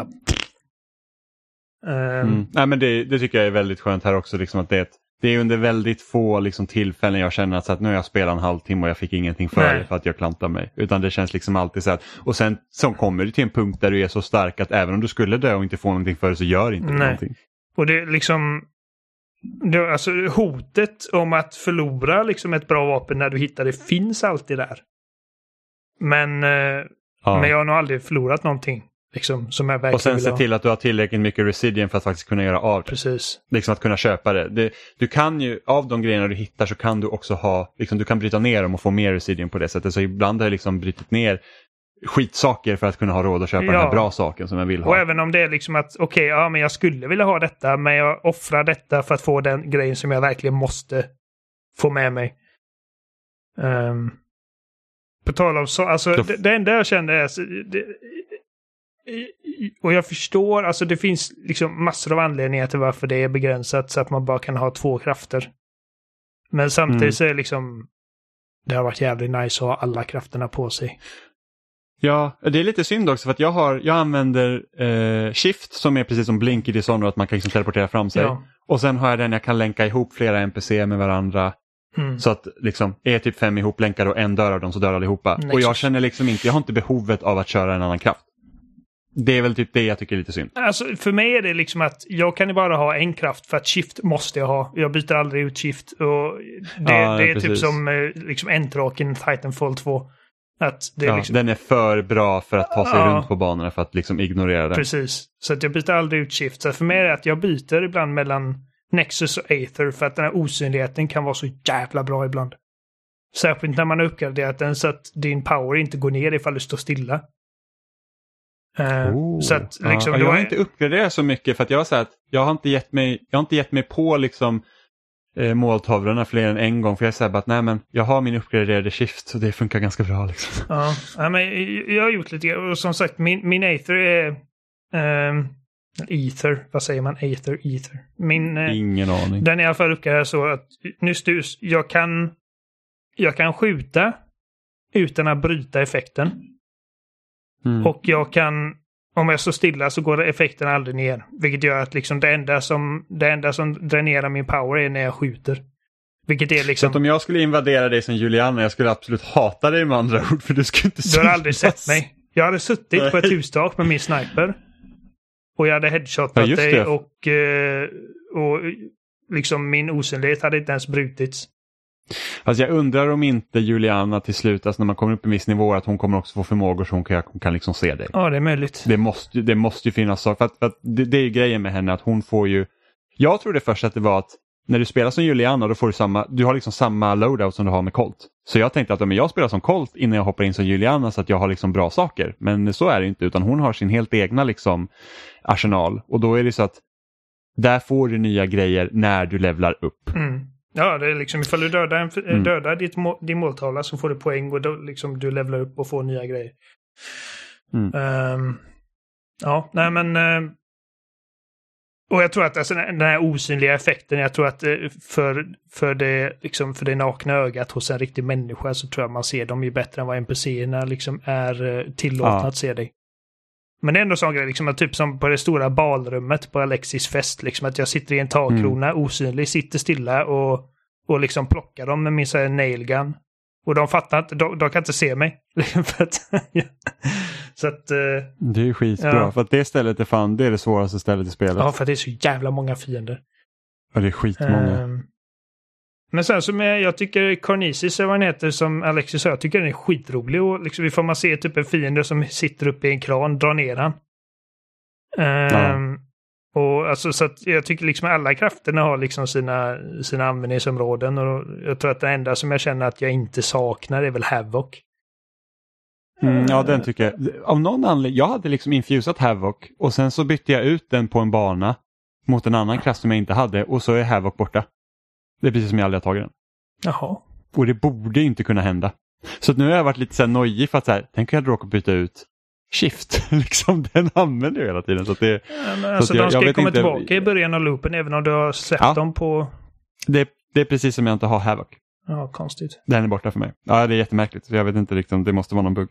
Men sen så tänker jag liksom, även om inte jag saknar Havoc så ofta så är det okej, i det där liksom typ festrummet där alla fiender börjar komma efter den så hade den varit jävligt bra att ha också. Så att det är lite Mm. så att jag känner att ja, jag önskar att det var som med Dishonored, att man hade kunnat ha alla Men jag, undr, jag undrar om inte det är gjort så för att balansera ut det Ja, så ja. att när Juliana kommer in och sen att du inte liksom blir så här helt du möter någon som har alla krafter. Det är så här bara, det här är helt Ja, omöjligt. precis. Liksom. Alltså, givetvis så har de inte begränsat det till två bara för sakens skull. Utan alltså, det, det Nej. finns säkert en helt briljant eh, anledning till det som inte jag ser riktigt. Men, Mm. ehm, Frågar man någon, de bara, eh, jag har inte tänkt på det.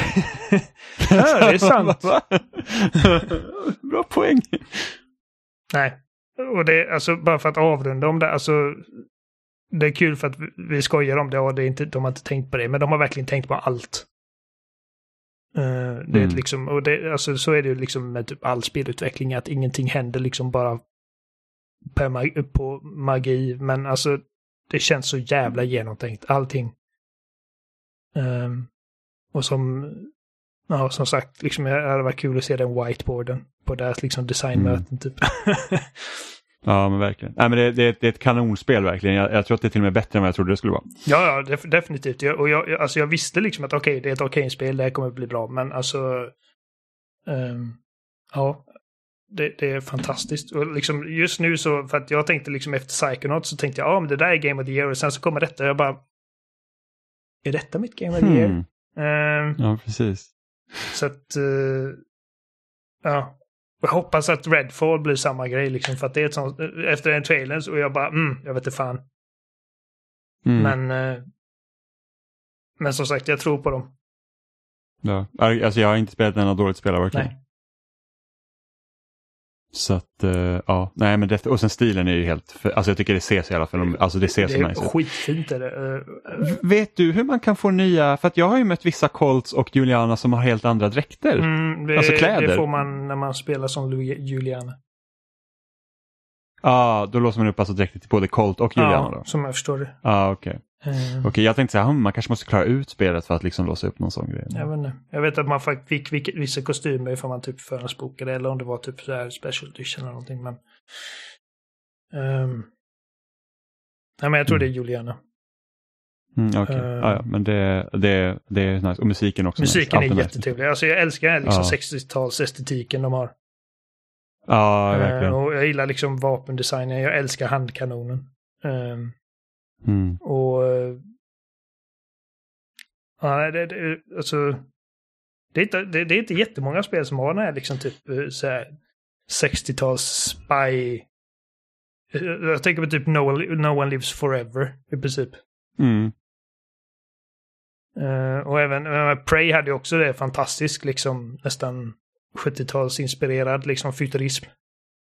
Mm. Eh, Ja, Även Dishonored-spelen liksom är så viktorianska Ja, alltså eh, England. Liksom. Bara rent liksom när det kommer till art direction och sånt så är det, alltså Arcane är så jävla bra. Och det, Ja. alltså, det provocerar mig något så jävla enormt liksom när de här, där det här spelet fick liksom 10 av 10 av Gamespot och IGN och det fick liksom toppbetyg och flera andra sajter. Och även om jag inte vet om jag skulle sätta 10 av 10 på det, men alltså jag bara såg kommentarerna bara vad fan det här spelet ser ju pissigt ut liksom det här, åh nu är ni köpta igen och jag bara vad fan det är Arcane. Ja. ja, men det är så här. Det är också sådana personer liksom. Det är så jävla märkligt. Här är ett spel de inte har spelat och det är så här bara, åh, det där, liksom.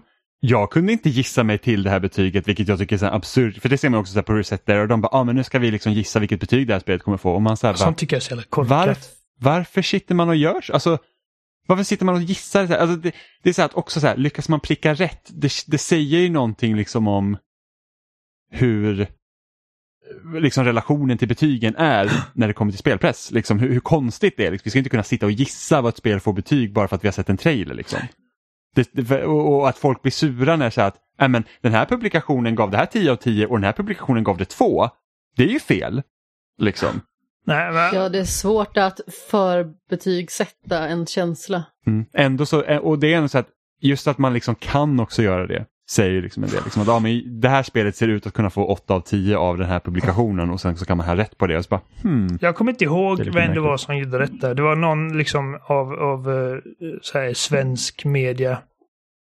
Eh, och detta var, jag vet inte om det var i början detta året eller om det var förra året, men de satt liksom och typ så här, hade så här predictions på vilken meta, metacritic score vissa spel skulle få.